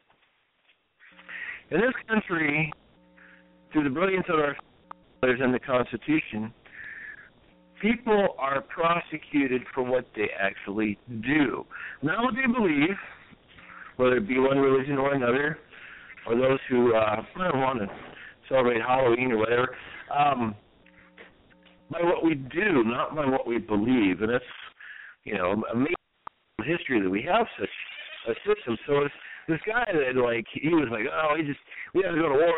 It's like, dude, we can't, you know, we gotta kick them all out of the country and uh, put them up in in prison camps. Like, dude, you can't do that. We have got to follow due process of law. You know, your right to confront your accused, your right to trial by jury, the right to counsel, the right to hear your Miranda rights.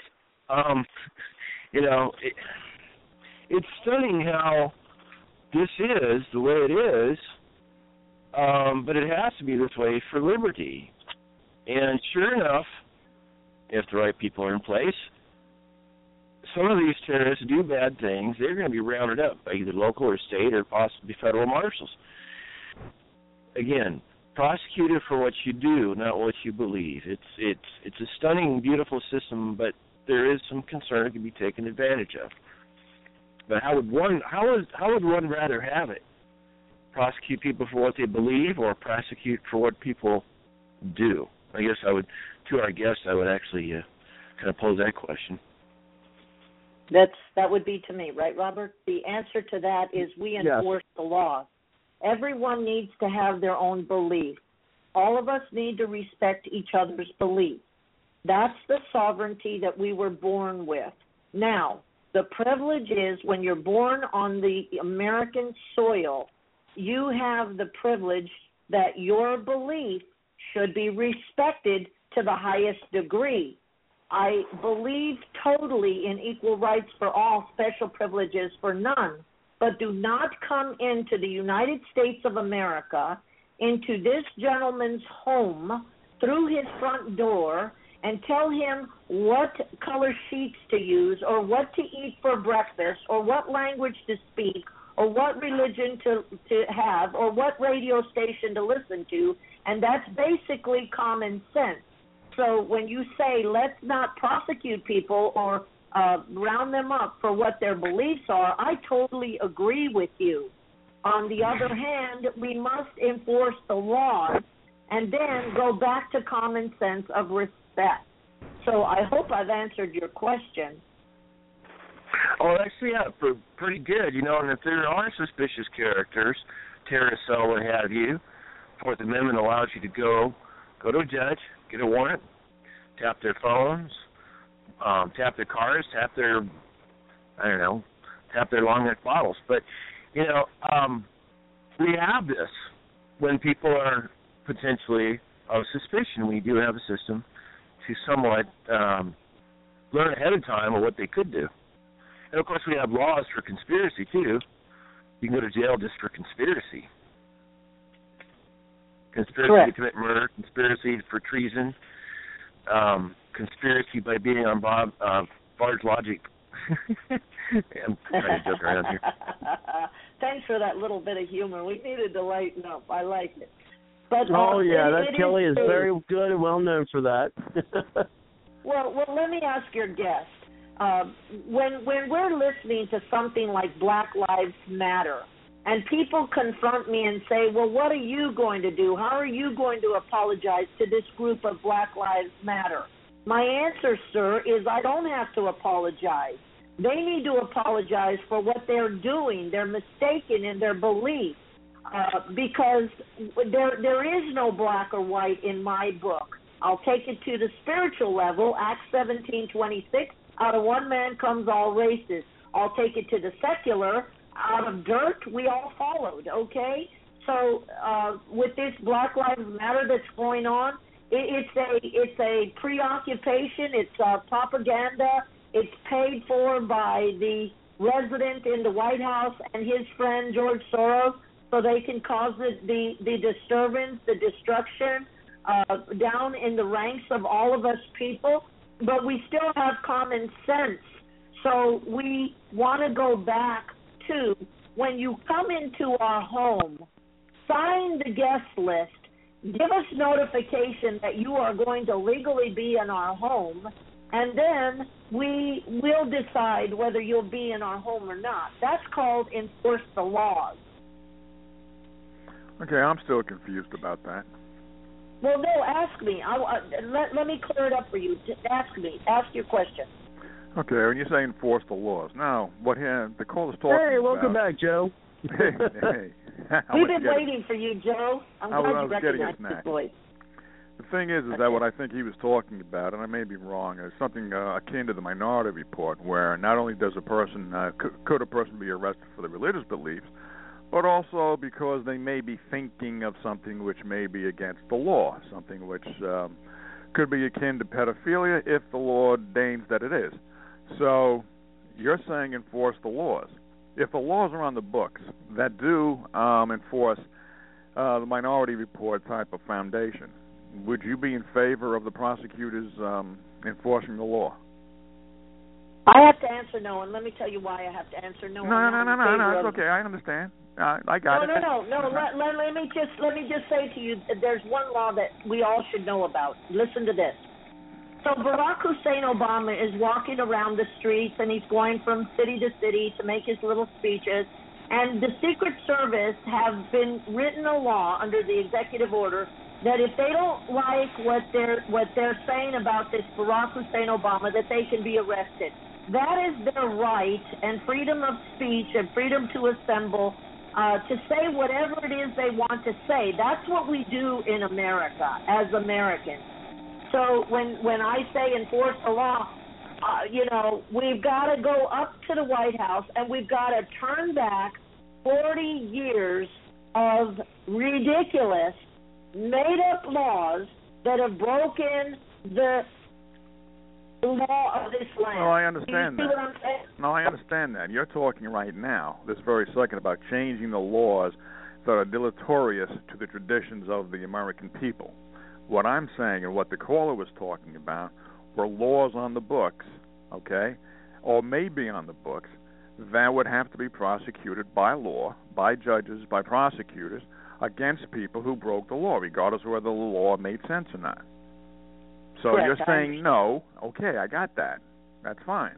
Now, in order to reverse the laws, if the laws are on the books by the time, let's say, you become president, you would have to um, spearhead some sort of movement, um, and, and you wouldn't be presumably a member of any party, but you would have to get together the people in Congress so that they would be on your side to try to repeal the laws that would be um, in support of minority report types of laws. So that I presume you would do. We we have to do it, Joe. Okay, you know all right. I got it. You, I got it. Okay, you, I got it. you had the best idea. You had the best idea. Clean house, Joe. You said it. You said Mm-hmm. it yourself. We have people in there with 48 years of serving as congressmen and women. Do you, do you get that? Do you, Um, I do think you I don't even know if you'd call it serving because I mean it's it's it's become part now where it's been more like uh, we've been serving them instead of them serving us. But I want to go ahead and uh, give Kelly uh, a little bit more time. Uh, if there's anything else you wanted to uh, bring in, Kelly. Well, I- I'm hearing some suspicion, and there's a right not in the Declaration or the Constitution that was, well, it's natural. There's a right to be suspicious. I have the right to be suspicious. What could be turned into a um, a warrant? And you know, regarding representatives who are lasting so long, what we need to do, um, the Constitution allows one um, representative in uh, the U.S. House of Representatives, one per 30,000 people. We're at like one per million now. And China actually has a lot a better representation ratio than we do. Um, when the representation ratio um, is very um, one elected person to like hundreds of thousands or millions, what happens is you have these races that take an uber amount of money, you have low turnover, you have congressmen living for themselves, you have essentially oppression on its way. And that would be a real key is get closer to the one per thirty thousand so that you're not competing with a million people for a congressman's time when you have an issue. Um, again, well, you look at uh, New Hampshire, for example, they have one per 5,000 in the state house. Their elections are low cost. They have high turnover. They don't meet much. Their their budget is is a lot closer to balance. They have it's a free state. Um, no no helmets required, no safety belt. Uh, jury notifications allowed in the courts. They have um, justices of the peace that are not. They don't have to be attorneys. Um, all sorts of really things that make the state free. But that's the representation ratio. It's one to five thousand. So that is one of the term limits. It's going to be about impossible to get a constitutional amendment passed. But um, that is one way is getting back, and somehow Congress decided to, uh, you know, have a monopoly on who gets elected. So they, they, the numbers are just all whacked there. That really is not representation of the people. Well, I've always said that, um, and actually, there's only about five minutes left of the uh, live portion of the show. Now, of course, we will still be live per se, uh, even after the next five minutes. But unfortunately, if you're listening to the show and you're not called into the show, your audio will go boop and it will end. And we don't want to see that. So if you'd like to listen or even be a part of the extended period of the show, or what sometimes we lovingly call Bard's Logic After Dark, uh, you can use your imagination on that. Uh, that's just where we have some uh, some a little bit little bit of fun. Uh, and so give us a call at three four seven nine four five seven four two eight. Uh, and if you'd like to get in the show, uh, I do see a number of folks uh, who are called in. Uh, if you're just listening, that's fine. But if you'd like to chime in, push the one on your number dial, and we would get you into the show. Uh, Lucy, I'll see you in the chat. It'd be great if you'd be able to uh, give us a call, either to listen in or to uh, chime in. We'd like to hear more from you. Uh, give us a call at that number, 347 945 7428. And uh, we'll go ahead and bring it back to you, Kelly. Sorry for the interruption, but of course, you know uh, that we have to uh, do that uh, at this point of uh, the show. Go ahead, Kelly. Well, I'm just glad this uh, lady came on, and it's really nice when somebody else other than the elephants or donkeys uh, decide, you know, somebody else comes out and and is making a difference. Um, by the way, do you know what you tell the difference there? Do you know what you get when you? Uh, well, okay, Mo- Republicans and Democrats look very much the same. They have a 12% approval rate. Do you know what you get? Um, and and um, when you have Republicans that are really rhinos, I mean, what what do you what do you call what do you call it when an elephant mates with a rhino? The answer is elephino. Elephino, that's pretty cool. That was good. Elephino. Well, That's yeah, funny.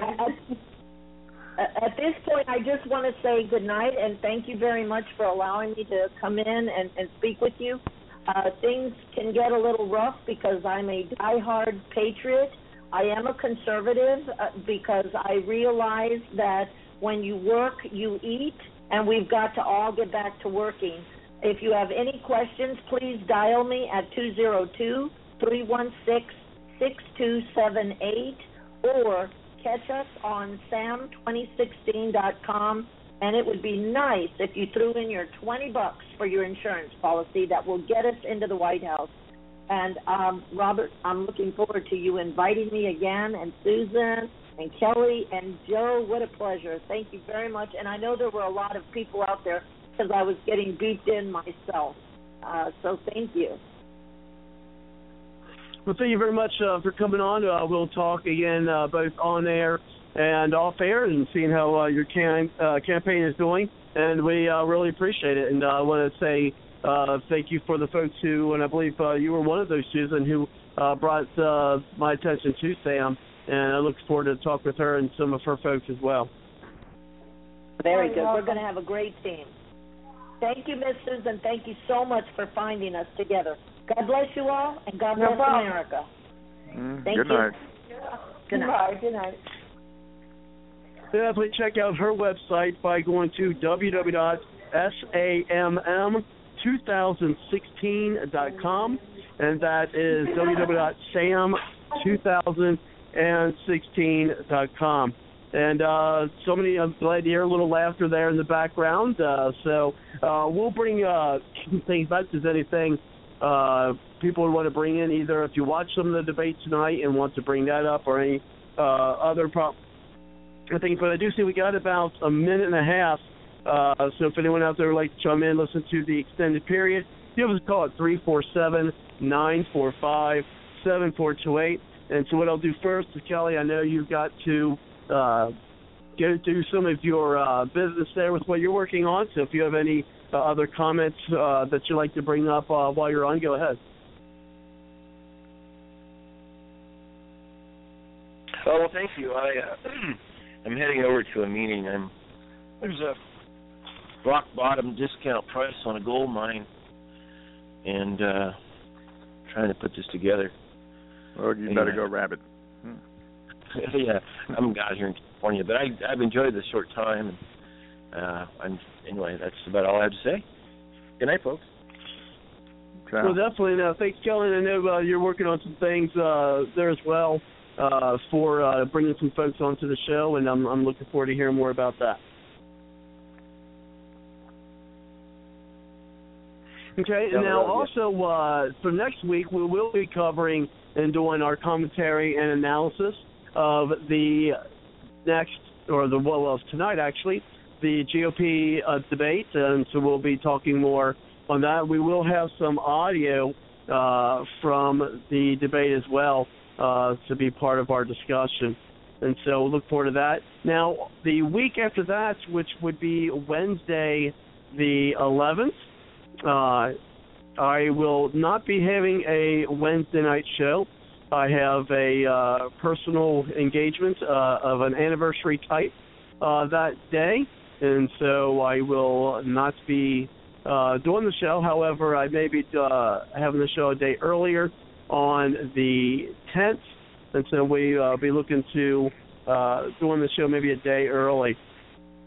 Oh, when and unfortunately, it looks like we had Is it once a week? uh, yes, we gen- yeah once a week, and generally we uh, you know we're usually on Wednesday evenings from 10 p.m. to 1 a.m. and that's Eastern.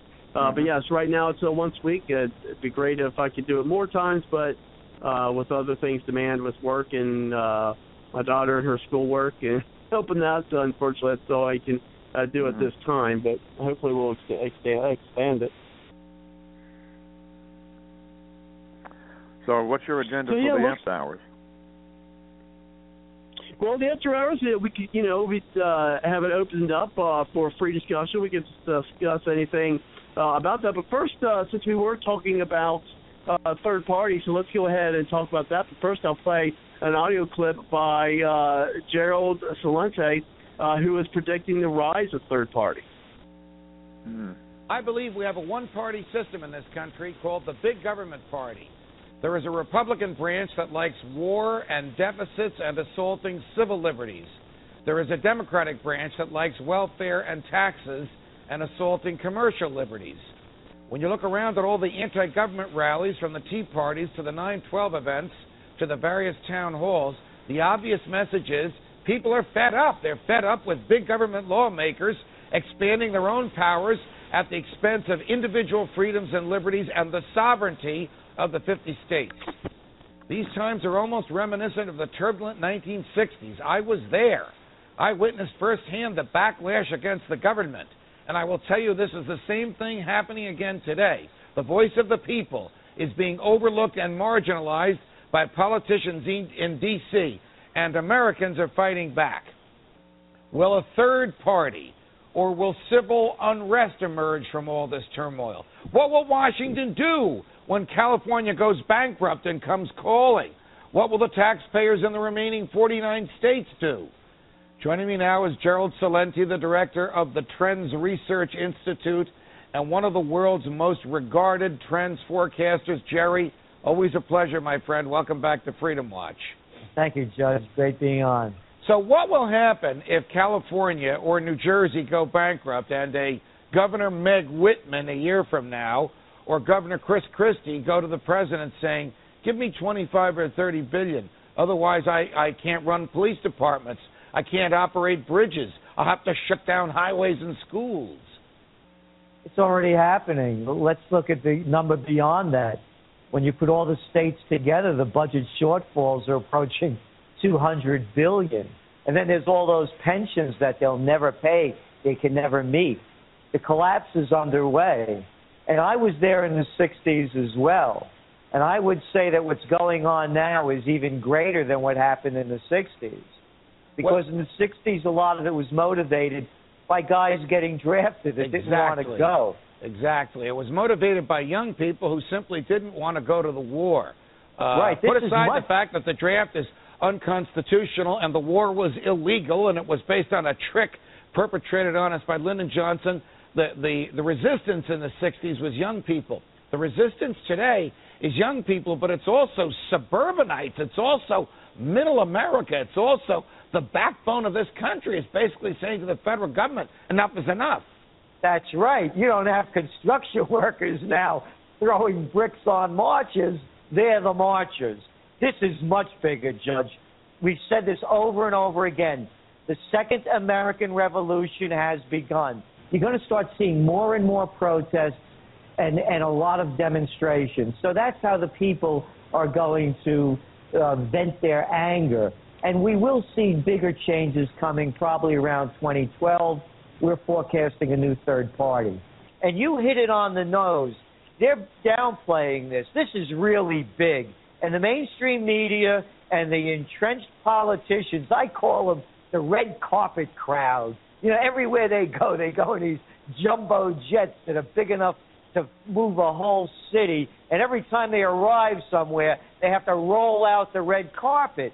They're totally detached of the anger, the seething, and, and the revolt going on in this country. We're looking for the third party to emerge in 2012 and it won't be the Tea Party. It'll be bigger. Some people have called this a political game. You know, passing this legislation, not passing this legislation between Democrats and Republicans. I want you to elaborate on that as well. Well, of course it's a political game. As I said, the only thing that they're interested in is saving the too big to fails. The little people could wait for their paychecks. So they, of course, they're playing it back and forth because when you see who gets the money, both the Republicans and the Democrats are financed by Wall Street. So Main Street could wait their turn. And it is a political football. One will blame the other, the other will blame the other. But in the end, nothing will happen. Very little will happen. And again, you know, there's going to have to be a time when they have to pull the plug on all of these bailouts and all of this stimulus. And when they do, you're going to start seeing the economy, even on Wall Street, begin to unravel. So, are you saying that Americans should consider perhaps third party candidates? I mean, what is the solution here for, as you said, all those little people who are collecting their unemployment checks? It has to be a third party. The, the, the two party system isn't, isn't there for the people. They represent the special interests that pay them the most.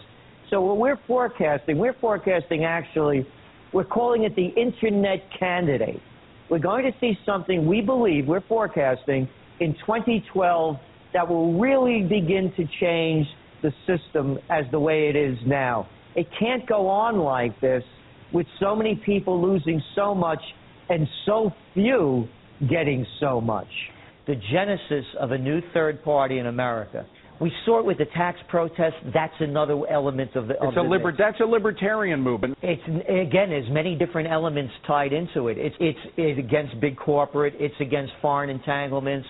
It's against the Fed. It has. A, it's against taxation without representation. So we are going to have a real third party that is going to be a contender with the Republicans and the Democrats. We believe so. And just for a little track record, I came out with a book, Trend Tracking, back in 1988.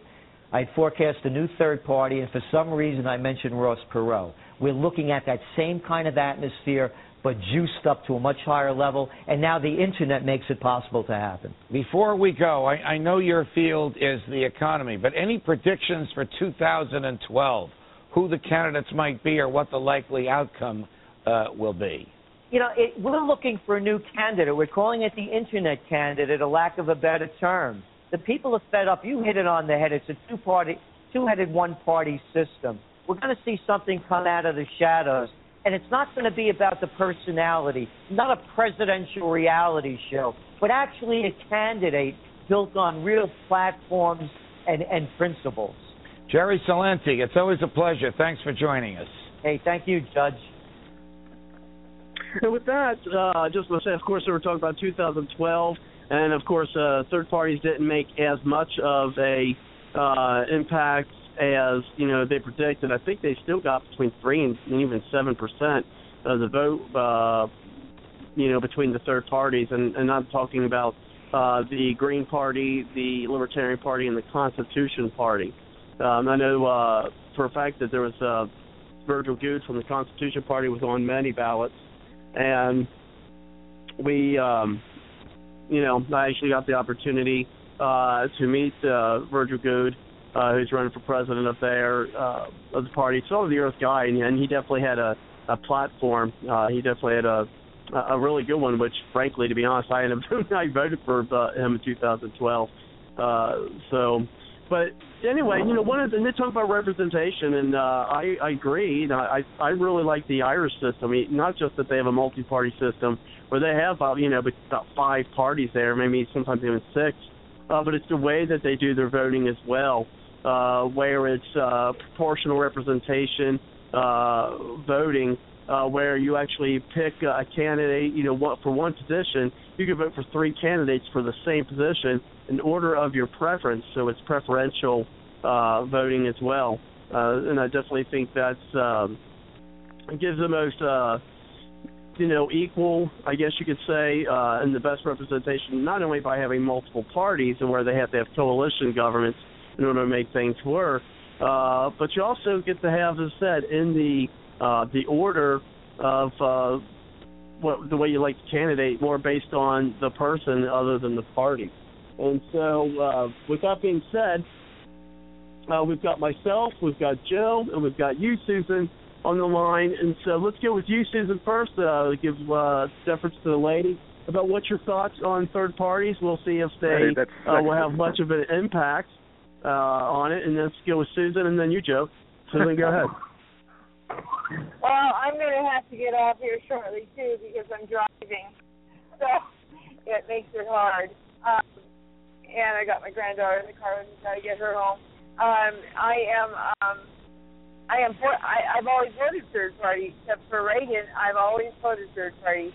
I'm usually for it. Uh, if Ron Paul had won the Republican nomination, of course I would have voted for him. So um, I do think they're very important. I think we need one, uh, maybe even a fourth party. Well, I know we have some of those oddball parties out there, like Green Party and all that, but I'm talking about serious parties, you know. And I did support Ross Perot both times. There you go. So that's pretty much Well, my. I voted for Ross Perot the first time, but I didn't vote for him the second time. Ah, okay. Uh, well, I, I I did, and uh, I started. I like I said, I hate dating my age, but I started by voting for George Wallace. I was a rebel even from the beginning. hmm well, Wallace, Wallace, yeah, well, Wallace was the one who opposed the uh, Civil Rights Act, mainly because he didn't want blacks to enter the universities. But he also brought up good points about how uh, the federal government was using the Civil Rights Act not so much to empower black people, but in order to get them uh, to have their tentacles in the states' rights. So George Wallace did break uh, did bring up good points.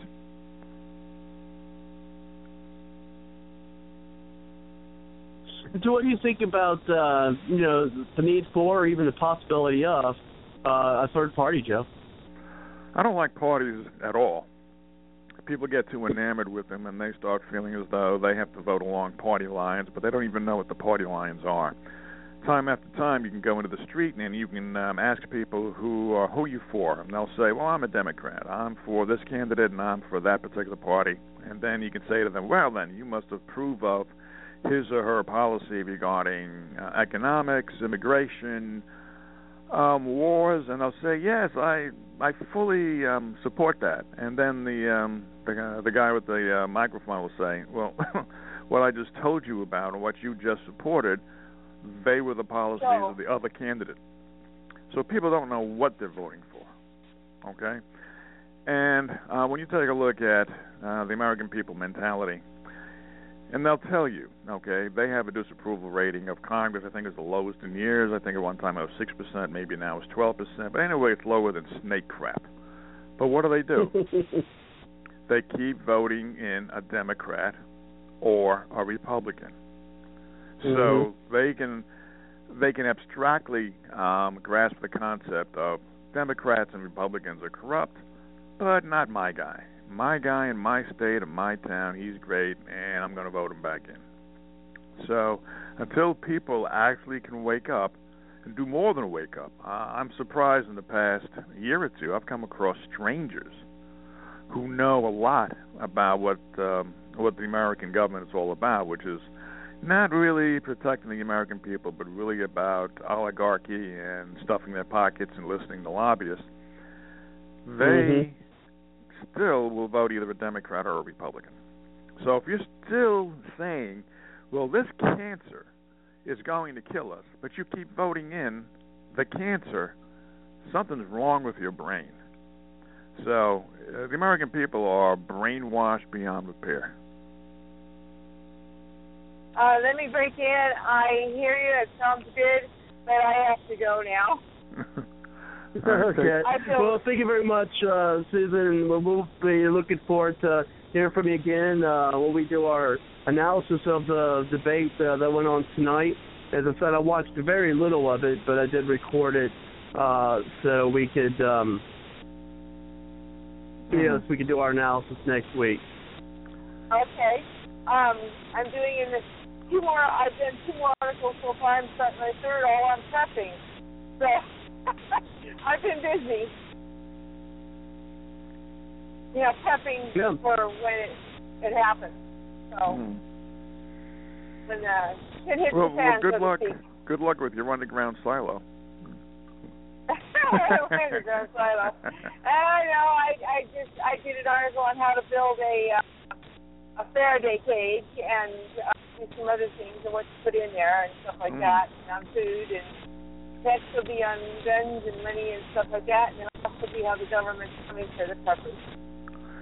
Yeah, that they Well- will. They will be coming for the preppers. Yeah.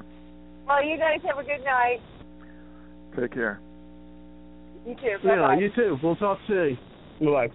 I- Well, I Joe, hope so. looks like Okay. uh, for a little while it's uh, just you and I. Uh, Okay. so, you know, whatever's on your mind, uh, we'll give you the mic, and you could just kind of uh, spill out there for a while. We did, and we do have uh, another folk, uh, folks on the line. Okay, and if you would cool. like to chime in, uh, just uh, push the one on the phone dial, and we will get you into the show. Uh, since uh, we are in the extended period, uh, unfortunately, we can't take any more new callers. But for the callers who are on the line and you'd like to chime in, uh, just push the one on your number dial. But of course, if you still would just want to listen, uh, that's fine too. Uh, but let's go ahead and bring it back to you, Joe. Well, I already summed it up when I was talking about how people are sheep, and I can't really blame them. For one thing, there's a natural resistance against citizens of their own country um, believing that the government, for, uh, of whom they've uh, they've invested their particular emotions because the government has made sure, especially let's say taking for example our government, when uh, we as kindergartners, first graders, etc., take our hand and put it over our hearts and pledge allegiance to the flag, we've been ingrained with you know nationalism, which nothing wrong with that, and our country tis of thee, nothing wrong with that, but we've been ingrained so much that we believe so much in our government, in our politicians, that they're supposed to represent us and that they're supposed to protect us, that because of our confirmation bias, we really don't want to find out how corrupt the, the government really is. Even I was, um, you know, resisting it, and I was predisposed towards, uh, you know, uh, realizing how corrupt the government is. I mean, both parties publish um, their um, their findings about the other side's corruption. You know, the Democrats have websites up about Republican corruption and vice versa. So um, it's kind of easy to get that kind of information, thankfully for the internet. But the thing is, is that people will resist it because who wants to believe that for 10, 15, 20, 25 years you've been supporting a government that's been working very, very hard to destroy the people at large? But when you Mhm. do realize that, then, you know, it's kind of easier to take a look at politics and realize that both the Democrats and the Republicans are just nothing more than, you know, both wings uh, of a vulture. So, you know, it's just the same bird um, picking apart the American people. and all we have, really have to do is, as I suggested before, we'll just go to the polls. You don't have to worry about trying to elect somebody in your local government or in the state capital because the cancer um, is there in Congress. Um, it's not there in the state capitals, even though there's plenty of corruption in the state capitals. The thing is, if you can get rid of the 435 people in Congress and put in people who, at least at the beginning, um, want to um, restore justice, um, economic freedom, uh, the Bill of Rights to its fullest extent for the American people, you'll have that. a lot better than the, the career politicians we have in there now. Even though there'll be, you know, a lot of mistakes being made, because none of them will be, or very few of them will be constitutional scholars, but it's still better to have honest, stumbling, fumbling people than corrupt Mhm. career politicians. So, so that's my viewpoint. The people want um, a non-corrupt government. They want an America as it was back in the 50s, but they're just too brainwashed and too stupid as a result to know how to go about doing it. They want to vote according to a popularity contest. Uh, I don't want to throw away my vote. I want, you know, I'll take the devil I know as opposed to the devil I don't Right. know.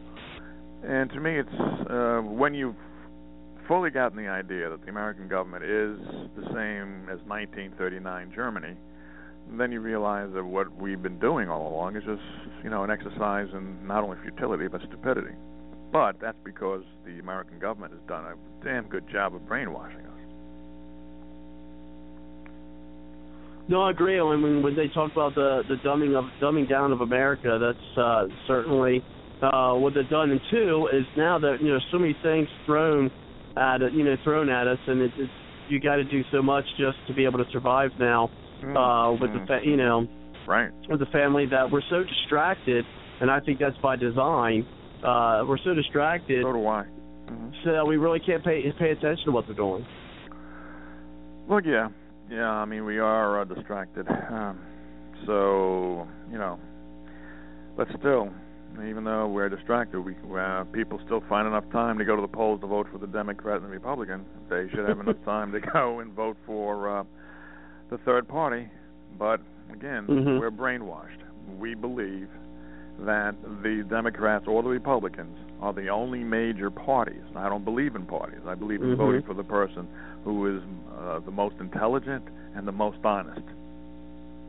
I don't care what party they're in, as long as they're the most honest, the most intelligent, and the most courageous. Let me throw that in there. Okay, so um, you know, I could I could be a good president, but um, like uh, well, like Sam was talking about, you know, there is JFK. Uh, one of the first few things I would want to do would be to abolish the Federal Reserve. A week later, I'd probably be dead. So, but if I was going to Mhm. become the president, I would accept that responsibility. Yeah, and there's a lot of folks who uh, who do agree and think that that's one of the things uh, that did end up getting him killed, and then uh, his brother as well. Yeah, well, both Kennedys made a lot of enemies. You can name five people off the bat, or five entities off the bat that wanted him killed: the FBI, Giancana, CIA, um, uh, Russia, and of course uh, the Illuminati. You know, if the Illuminati exists, and I believe they probably do. So at least five entities wanted him dead because he was rocking the boat from uh, port to stern. Well, I, mean, I, I definitely would like to do a show almost exclusively on that. That's always been a subject uh, that I've been fascinated with. Well, you should, and there'd be a lot of people who do believe in the Illuminati. I believe that of the possibility that they exist. I believe that the Rothschilds most likely actually run the world. They've been doing it for centuries. They've had centuries worth of practice. They have been, um, according to even our founding fathers, they were the ones responsible for fueling wars way back when. They loaned their gold out at enormous interest rates and uh, to both sides of a conflict to make sure that they would get paid back the gold that they loaned out to the different kings. So, if they thought about it that way, then I I'm I'm certainly of the mind to believe that they're still in operation today, even though they're very very respectable. I have no doubt that is very possible that the Rothschilds, probably in cooperation or in competition with the Rockefellers and maybe some of the other super rich uh, people, are trying to control the world. And why not?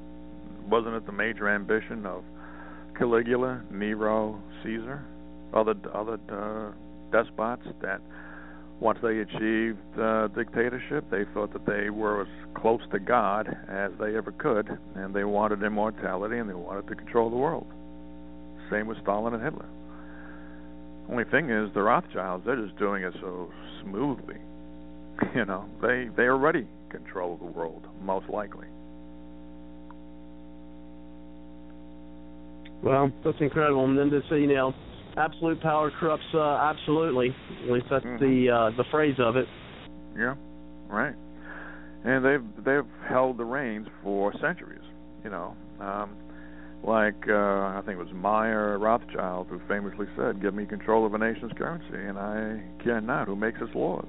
And take a look at our Federal Reserve; it's beyond the control of the Congress and the President. They can do anything I'm they sorry, want. missed the last part. The Congress and what? They're beyond the control of the Congress and the President. There are no laws that Mhm. require um, that they they're not subject to judicial review. They do allow themselves, and I say the word allow because they do this voluntarily. They allow themselves to be audited, but they do not allow themselves to be audited comprehensively. There are certain departments and compartments within the Federal Reserve that are off limits, and it's within those compartments that the Federal Reserve does this damage. Luckily, uh, a lawsuit by Bloomberg about two or three years ago exposed some of their, uh, you know, uh, covert dealings that dealt with uh, billions and billions of dollars. So, uh, You know, I what- don't- Well, I was gonna say one of, one of the things, gosh, I've seen years ago, and, and I can't remember all of it, but uh, someone was showing me this. Uh, it's like this list, this uh, hierarchy list of who the most powerful people in the world are, and not necessarily individuals, but but titles and positions. And like the president of the United States was like seventh or ninth or something like that. But there was, uh, you know, like not, you know, uh, seven or eight, uh, or you know, between six and eight uh, positions, you know, somewhere in the world that were actually had with power and influence that's higher than the president of the United States. well, who occupied the the first three positions? I'm sorry, Joe. Who occupied the first three positions? If he was seventh or eighth, then who was higher than him? Uh, Yeah, that that that I can't remember. That was a list Oh, okay. I've seen years uh years. Yeah, I wish I knew. Uh, that was a list I I seen years ago, and I, I can't really recall who. Um, okay. and it wasn't necessarily you know a you know specific person, but you know a, a title or position or something of that nature. Oh, okay. And um, I'll have to I'll have to try to try to find that. Um, again, as I said, that was something somebody showed me some years ago. Mm. Well, uh, right away, you you have to be an exceptionally special person to be president of the United States because people don't realize the kind of pressures that you're under, the kinds of decisions that you have to make. You know, people realize that oh, okay, what's in the news? The president is you know going to make a speech about this topic, this particular issue, this controversy, but he's um he has access to top secret information. He has to be the one uh, responsible for decisions overseas. He has to take advice from advisors, and unless you really have a, a, a humongous brain, humongous intellect, you're not really you know, you're nothing more than just an average, well, let's say an, maybe an above average guy with or above average woman with you know a high IQ. But if you really don't know how to handle the pressures of uh, of of politics and the people who are coming at you from both sides, you're very susceptible to making a lot of mistakes and to being manipulated. You know, so um, you you know that's why I want a libertarian in the office. A libertarian will be uh, will have tunnel vision. If this bill does not conform to the Constitution, bye bye, it's vetoed. Try to try to overcome the veto.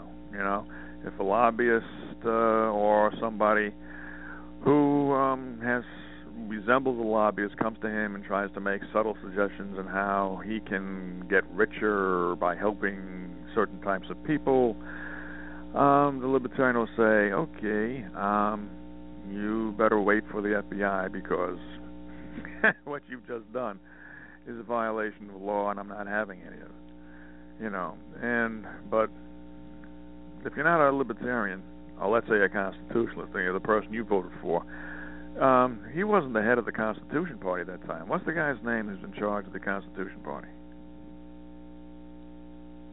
Who was running for president? You talk about in their leadership. Yeah, the leadership. Uh, I know the uh, at least the national vice chairman was Randy Stufflebeam. Now, there's another guy whose name, if if I hear it, it'll, um, it'll ring a bell. But in any case, the Constitution Party, I, I mean, they're as close to the Libertarian Party as possible. They still want to fund certain things, um, but I'm I'm all for either um, uh, anarcho-capitalism or libertarianism, um, and I'm not that much even for the Constitution. You know, I could have written a better Constitution. Eminent domain in the Constitution does not seem to me to be something which is there for the benefit of the American people. And when you can have um, interpretations which are as vague and as ambiguous as hell regarding Article 1, Section 8, the General Welfare Clause, the Commerce Clause, um, that's not a constitution. That supposedly um, the American uh, tradition was founded upon. So I could have written a better constitution. The thing is, is that everything was is a matter of compromise, and then people don't know the Bill of Rights was part of the Constitution. I think a year and a half um, after the Constitution was pretty much set.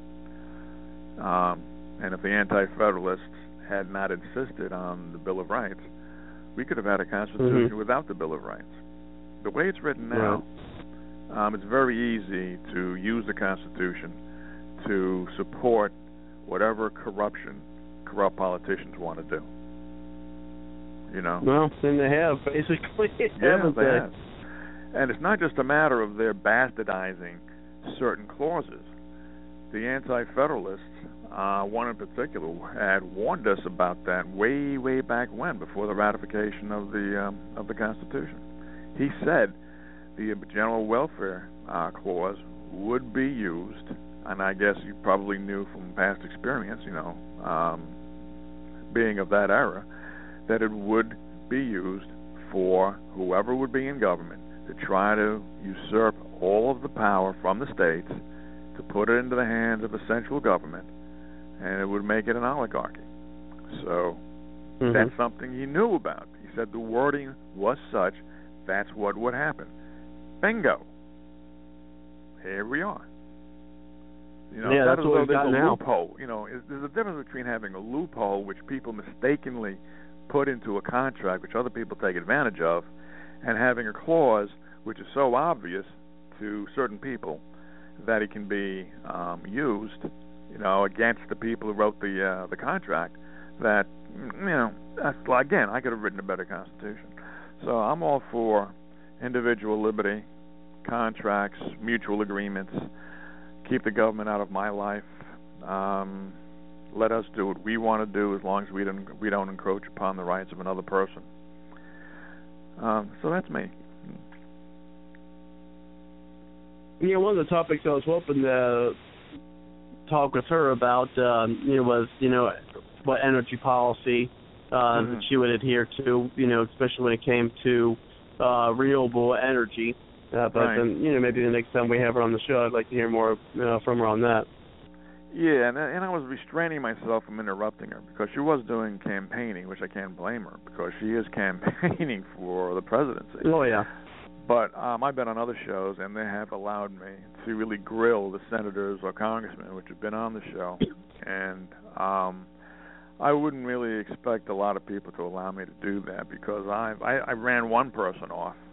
Um, you know, I didn't come on the show to be uh, I forget what the hell he said, and then he you know, he ran away. But the thing is, is that if you're a politician, you should be grilled. You should be Mhm. grilled up and down. You should be uh, sh- uh, whoever is talking to them should not think of them as um, holy creatures. You know, um, you should think of them as potential enemies of the state, and you should grill them as though you're a prosecutor. What is your energy policy? Excuse me, um, you just finished saying blah blah blah, but um, five minutes ago you said yada yada yada. So how do you reconcile yada yada yada with blah blah blah? You know, and we should always put the uh, the politicians on the hot seat. So that's that's what I consider my job. Well, I definitely appreciate the, your input tonight, and I know back in 2012 we we did do a lot of interviews, uh, Mhm. especially you know with the aforementioned uh, Constitution Party. We, you know, 'cause we had a lot of candidates, just for, not just the presidential candidate. We had the vice presidential candidate on, but also had those, you know, running for, uh, you know, different seats uh, Mhm. as well, both uh, statewide and, um, you know, and uh, you know, for Congress things of that nature. You know, unfortunately, you know, we did. I, I don't really think any, you know, any got in, uh, but. Well, me. parties traditionally don't do don't do very well. Even Cynthia McKinney, when she was a um, a Democrat and she became a Green Party uh, candidate, she didn't do well. A lot of people have a contaminated view against third parties. People go to the polls Mhm. thinking it's a popularity contest. Should I vote for this person because will this person win? That's not how you vote. You vote your conscience, and you let the Mhm. vote Yep. uh, fall as they may. Yeah, oh, I always did that. I know, um, you know, I got a lot of flack because when you know when I started the show in 2012, Uh-huh. I was a strong supporter of Newt Gingrich, and you know, I, I and he, and then after the convention, that's pretty mm-hmm. much when I left the Republican Party, and so after that, you know, we were that's when we were interviewing during the general election a lot of the you know third party candidates, you, you know, Libertarians, Green Party, mm-hmm. uh, Constitution Party, things of that nature.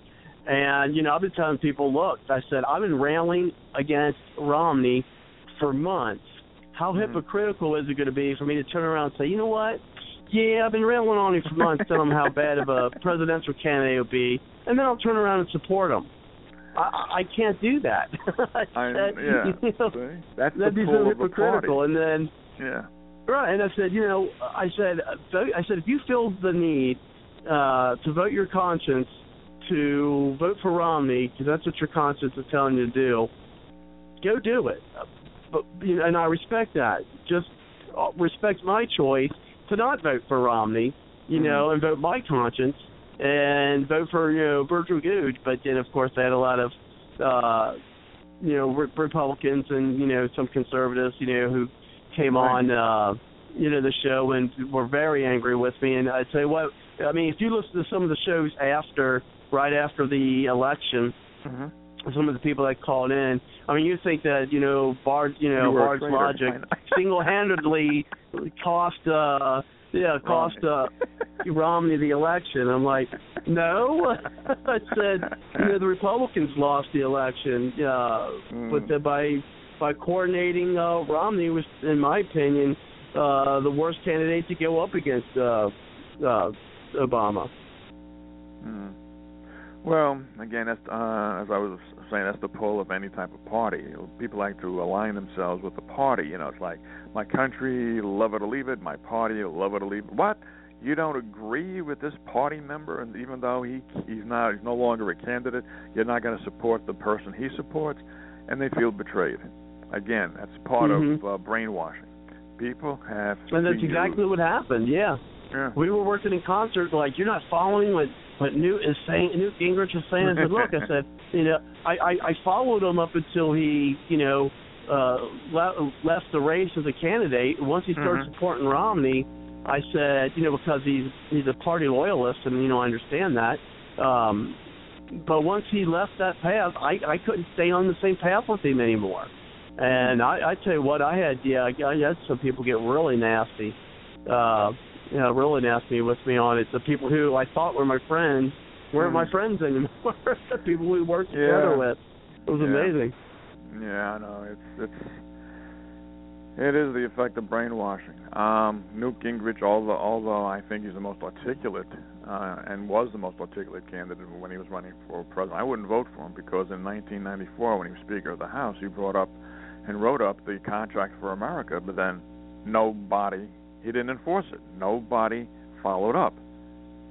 You know, so he was lying. He was blatantly, flagrantly lying to the American people. He was a career politician. So, you know, I, I wouldn't, I wouldn't, I would. Well, for one thing, I wouldn't vote for any of anybody that's there. Nobody. Okay. Johnson, yeah. Do you know that in the Libertarian Party, the Libertarians have had something like 600 um, elected posts uh, filled by Libertarians, and not once has there been a financial or sex scandal of the 600 um, offices. So yeah, I know they they def, yeah, I know the uh, libertarians did ha- hold uh, offices around the country more so than uh, the Constitution Party does. That I do know. Yeah, and so it's you know as far as third parties go, you know, Libertarian Party has a nice tradition, but I you know I am I'm always wondering, do they have an infiltrator in there because the party's been around since the 70s, and they don't do anything to effectively promote the philosophy. You almost have to come across it by accident. If it weren't for the internet, how many people would know of the Libertarian Party? You know. So yeah, they don't they don't yeah they don't do um as much, and you're right. They have been uh, around for a while. I mean, I think the the Green Party actually gets more. They don't have people in office, but I mean, mm-hmm. I think you hear more about the Green Party than you do the Libertarian Party sometimes. Yeah, uh, yeah, and um, his name, uh, his name is going in and out of my head right now. It's Nader. Nader is famous. Ralph Nader. Mm-hmm. Yeah, you know, and he was, um, you know, a representative of the uh, uh, Green uh, Green Party. So that brought um, name recognition to the, to the Green Party along with McKinney. But the thing is, people are brainwashed. That's why, and to me, it's very obvious. If you're going to say, "I hate Congress," six percent or whatever it is, six percent, twelve percent uh, rating, and a 44% disapproval rating of Obama. I hate Obama. I hate uh, Congress. Who you voting for? The people I hate. you know, it's, it, it, it's amazing yeah. to me. It's you know, it's really amazing. But now that I know your name is Robert, Robert, I'm going to get off as well. Uh, you know, unless the other callers Well, I definitely appreciate in. all your input. Well, thanks. Uh, I'll, I'll give a chance the other callers to press one. Maybe they they would like to chime in. I would like to. Well, hear we just got. else's Uh, well, we just have folks who are uh, listening in, and uh, you know, I may uh, play you know an audio clip or just uh, close things out uh, earlier this evening. Uh, and I kind of you know with with the debate on the GOP debate on tonight, I knew uh, caller wise it would be a, a little bit uh, limited compared to what other nights are.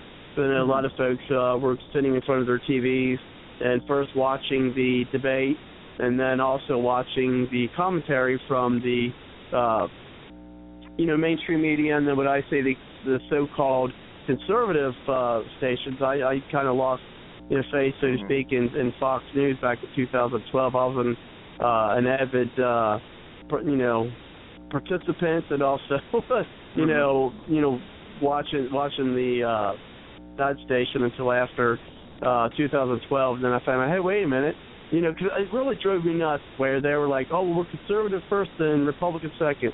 Same with Rush Limbaugh, okay. And. Rush Limbaugh, you know, always touts that he's a he's a conservative first or Republican second, which isn't true. Um, if that was true, he wouldn't have lied during the Florida. Uh, he wouldn't have lied during the Florida or the day of the Florida primary. Um, you know about Rick Santorum, and you know so um, you know after hearing that, yes, Rush Limbaugh, and hey, you know don't take uh, my word for it. Uh, I mean, you just hear this, and then you'll know that you know he wasn't telling the truth, as I do have. Um, that yeah, those, and we know, and he's in Florida. I mean, we all know that. Uh, you know, so here's uh, what he said about uh, Rick Santorum. Okay. By the way, folks, just I have I have to remind you again again that Gingrich debated John Kerry on global warming one point, and they agreed on practically every point. Nobody is innocent. Everybody is guilty of some transgression at somewhere against conservatism, except Santorum. See you tomorrow. and that's a load of crap. We all know better than that. You know, it was a, a split between the conservative vote between Rick Santorum and Newt Gingrich, hmm. and you know, so of course we you know we see how that turned out, and he was playing the GOP leadership's card. They wanted to split the conservative vote so that Romney could, uh, you know, take the election. I mean, they it was it was designed that way. Uh, in my opinion, Rick Santorum was put into uh, the election by the uh, the leadership of the party so that he could split the conservative vote, so that uh, Gingrich wouldn't get uh, you know the votes to, so he could compete with Romney. Um, then I mean, right there, you know, with with Rush Limbaugh being a part of it, Mm-hmm. uh, you know, showed me that you know what, there's uh, he, he's not a conservative first. He's definitely uh, Republican, a part of that establishment. He, you know, he may be, you know, because one thing I've noticed, um, I, it was back in uh, 2012, three of the more famous conservatives, he, Hannity, and Levin, they were complaining for years, and now they're, they're still complaining about how the Republican Party is no longer the Republican Party of the Reagan era, how they're destroying the party ethics, um, how they're not as conservative as they should be. But yet, all three of them, I know this from Levin, and I know this from uh, Limbaugh, and, and I probably heard it from Hannity as well. Uh, no, I heard it from um, Savage, because Savage again, he he likes to uh, you know ravage the Republican Party and anybody. The thing is, they said, what I my solution to the problems um, of the nation is to vote for the Republican candidate. So I'm hearing this from either three or four of the leading so-called conservatives who have been criticizing the Republican Party for years, and they're saying Mm-hmm. the solution is it's like it's like a doctor saying, well, if we inject you with antibiotics mixed with mercury, um, the antibiotic isn't working because of the mercury, but I'm going to give you more mercury. You know, so the the Republican Party isn't working uh, because the people aren't conservative. The Republican Party sucks, but I'm going to vote for whatever candidate they put up because I think this candidate will be the one to reform the Republican Party. So I think they're all shills for the Republican Party, regardless whether they know Oh, it or yeah. not. Oh yeah, You know? definitely. I I think the the, the, the worst is the worst is Limbaugh. I think, and I think uh, the least, uh, at least of those that you mentioned, was um, is Hannity. I, I think you know Hannity's probably the least uh, offender of that. With with Ging- I mean, I, with um, Rush Limbaugh being the worst. I, and I and, and I hated to say that, you know, when when I realized that because I mean I I listened uh, religiously of sorts to Rush Limbaugh for years uh, before then. So. Well, yeah. Look, people want a solution, and when people come along and they promise the solution, people listen. And when they continually promise day after day, month after month, people get hooked. But again, people have to use discernment. We have to use critical thinking, and and and that brings up another thing of mine, another pet peeve of mine about um, thinking. Do you know of any high school in the United States that teaches logic as a formal course?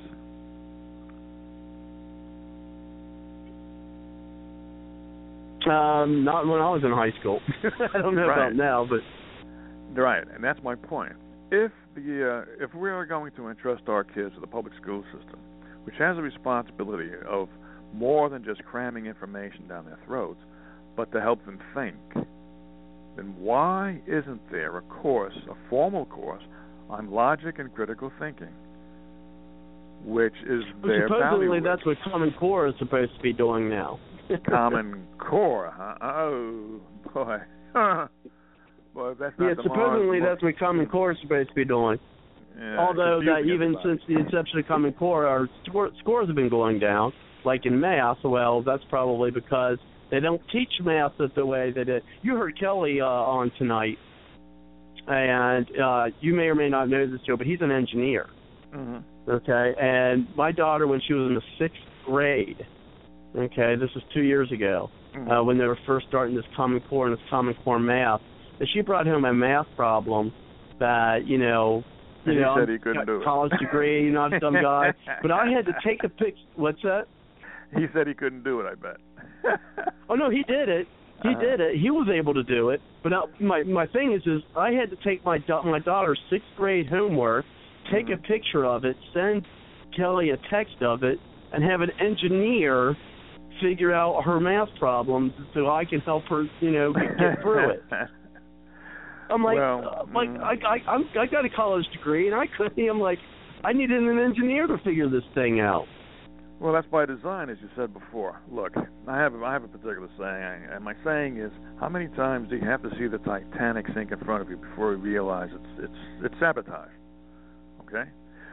When the when the congressmen and the senators have been in their positions for 20, 30, 40 years, and they've seen how their particular decisions, through the laws that they've enacted, have uh, done injury to the American people, and they don't do anything to reverse it, then you can't just say they're stupid. You can't just say they should be guilty of criminal neglect. They are treasonous bastards. Yeah, They're that's what uh, Christine Timmons has been saying. Go ahead. Christine, who? Christine Timmons. She's been a guest uh, uh, a number of times on our show. Oh, I don't know who she is. Yeah, yeah. You can hear her in uh, on, on our archives. Uh, she's been on the show a couple times, and uh, I think she called in. She wasn't the uh, and then on a show where she wasn't the guest. She you know just called in and, and joined our roundtable. Oh, okay. Well, the thing is, is that if you're responsible for something and you continually see the ill effects of what your decisions have made, and you do nothing to reverse those decisions, why shouldn't you go to jail when you have, you know, immense responsibility upon your shoulders? These people should be tried for treason. There should be investigations of everybody in Congress. But since Congress, you know, they're the jailers with the keys and they're the ones who control the funding, that isn't going to happen. There should Right. be independent parties. I'm not talking about political parties, but independent, like um, independent councils, not funded by Congress, that should do investigations. Uh, like sort of like the what I like about the government is the inspector general. The inspector general will tear apart whatever agency that they're assigned to. Um, we need things like that. We need independent agencies, civilian civilian run, not politicians, who will tear apart whatever decisions, uh, behavior patterns, activities that these politicians do. But it's only effective if the people are not brainwashed, and we're brainwashed. Millions of people, and with the immigrants, forget about that. They don't know from nothing. They're going to continue to vote for welfare candidates. Oh They- yeah. you know, it, it, it's a nanny state personified coming up. It's going to be nanny state to the nth degree. And with the immigrants, they're the you know, forget about the diseases that that they might bring in. They don't want to be Mhm. They don't want to speak English. They are a contentious No. group as a lot.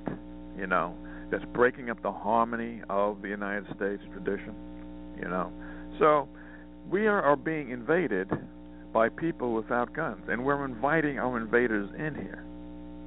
Mhm.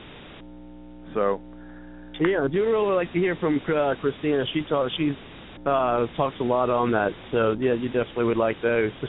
Check that out. okay. Well, I'll call back, um, you know, in the in the following weeks and find out how you guys are doing. But right now, let me let well, you great. go. Appreciate it. Sure. I yeah, I'm getting it. ready actually to close things off. Okay. Well, okay. So Yeah, but so definitely- Mhm. Yeah, then we're going to be covering the uh, the debate next week, and definitely share. Even if you got the link uh, to the night uh, tonight's show, or so it's also on Facebook or uh, on Blog Talk Radio. Uh, just you know, it out so other folks can you know listen to see how the show uh, is like, what it's like, and uh, they can come on, and we definitely uh, like to hear uh, from more people and, and, and get their input as well. Yeah. Um, I would suggest um, posting more on Facebook about the show. Yeah, I, I do get you know on the night. Uh, yeah, generally you know much like an hour and a half or so before the show, uh, you Uh-huh. could find uh, the posts on Facebook. You know, I do some that way, and then you know it's you know some other place like I have an email. Uh, I have an email group as well uh, that I send emails out to uh, to get some folks on as well.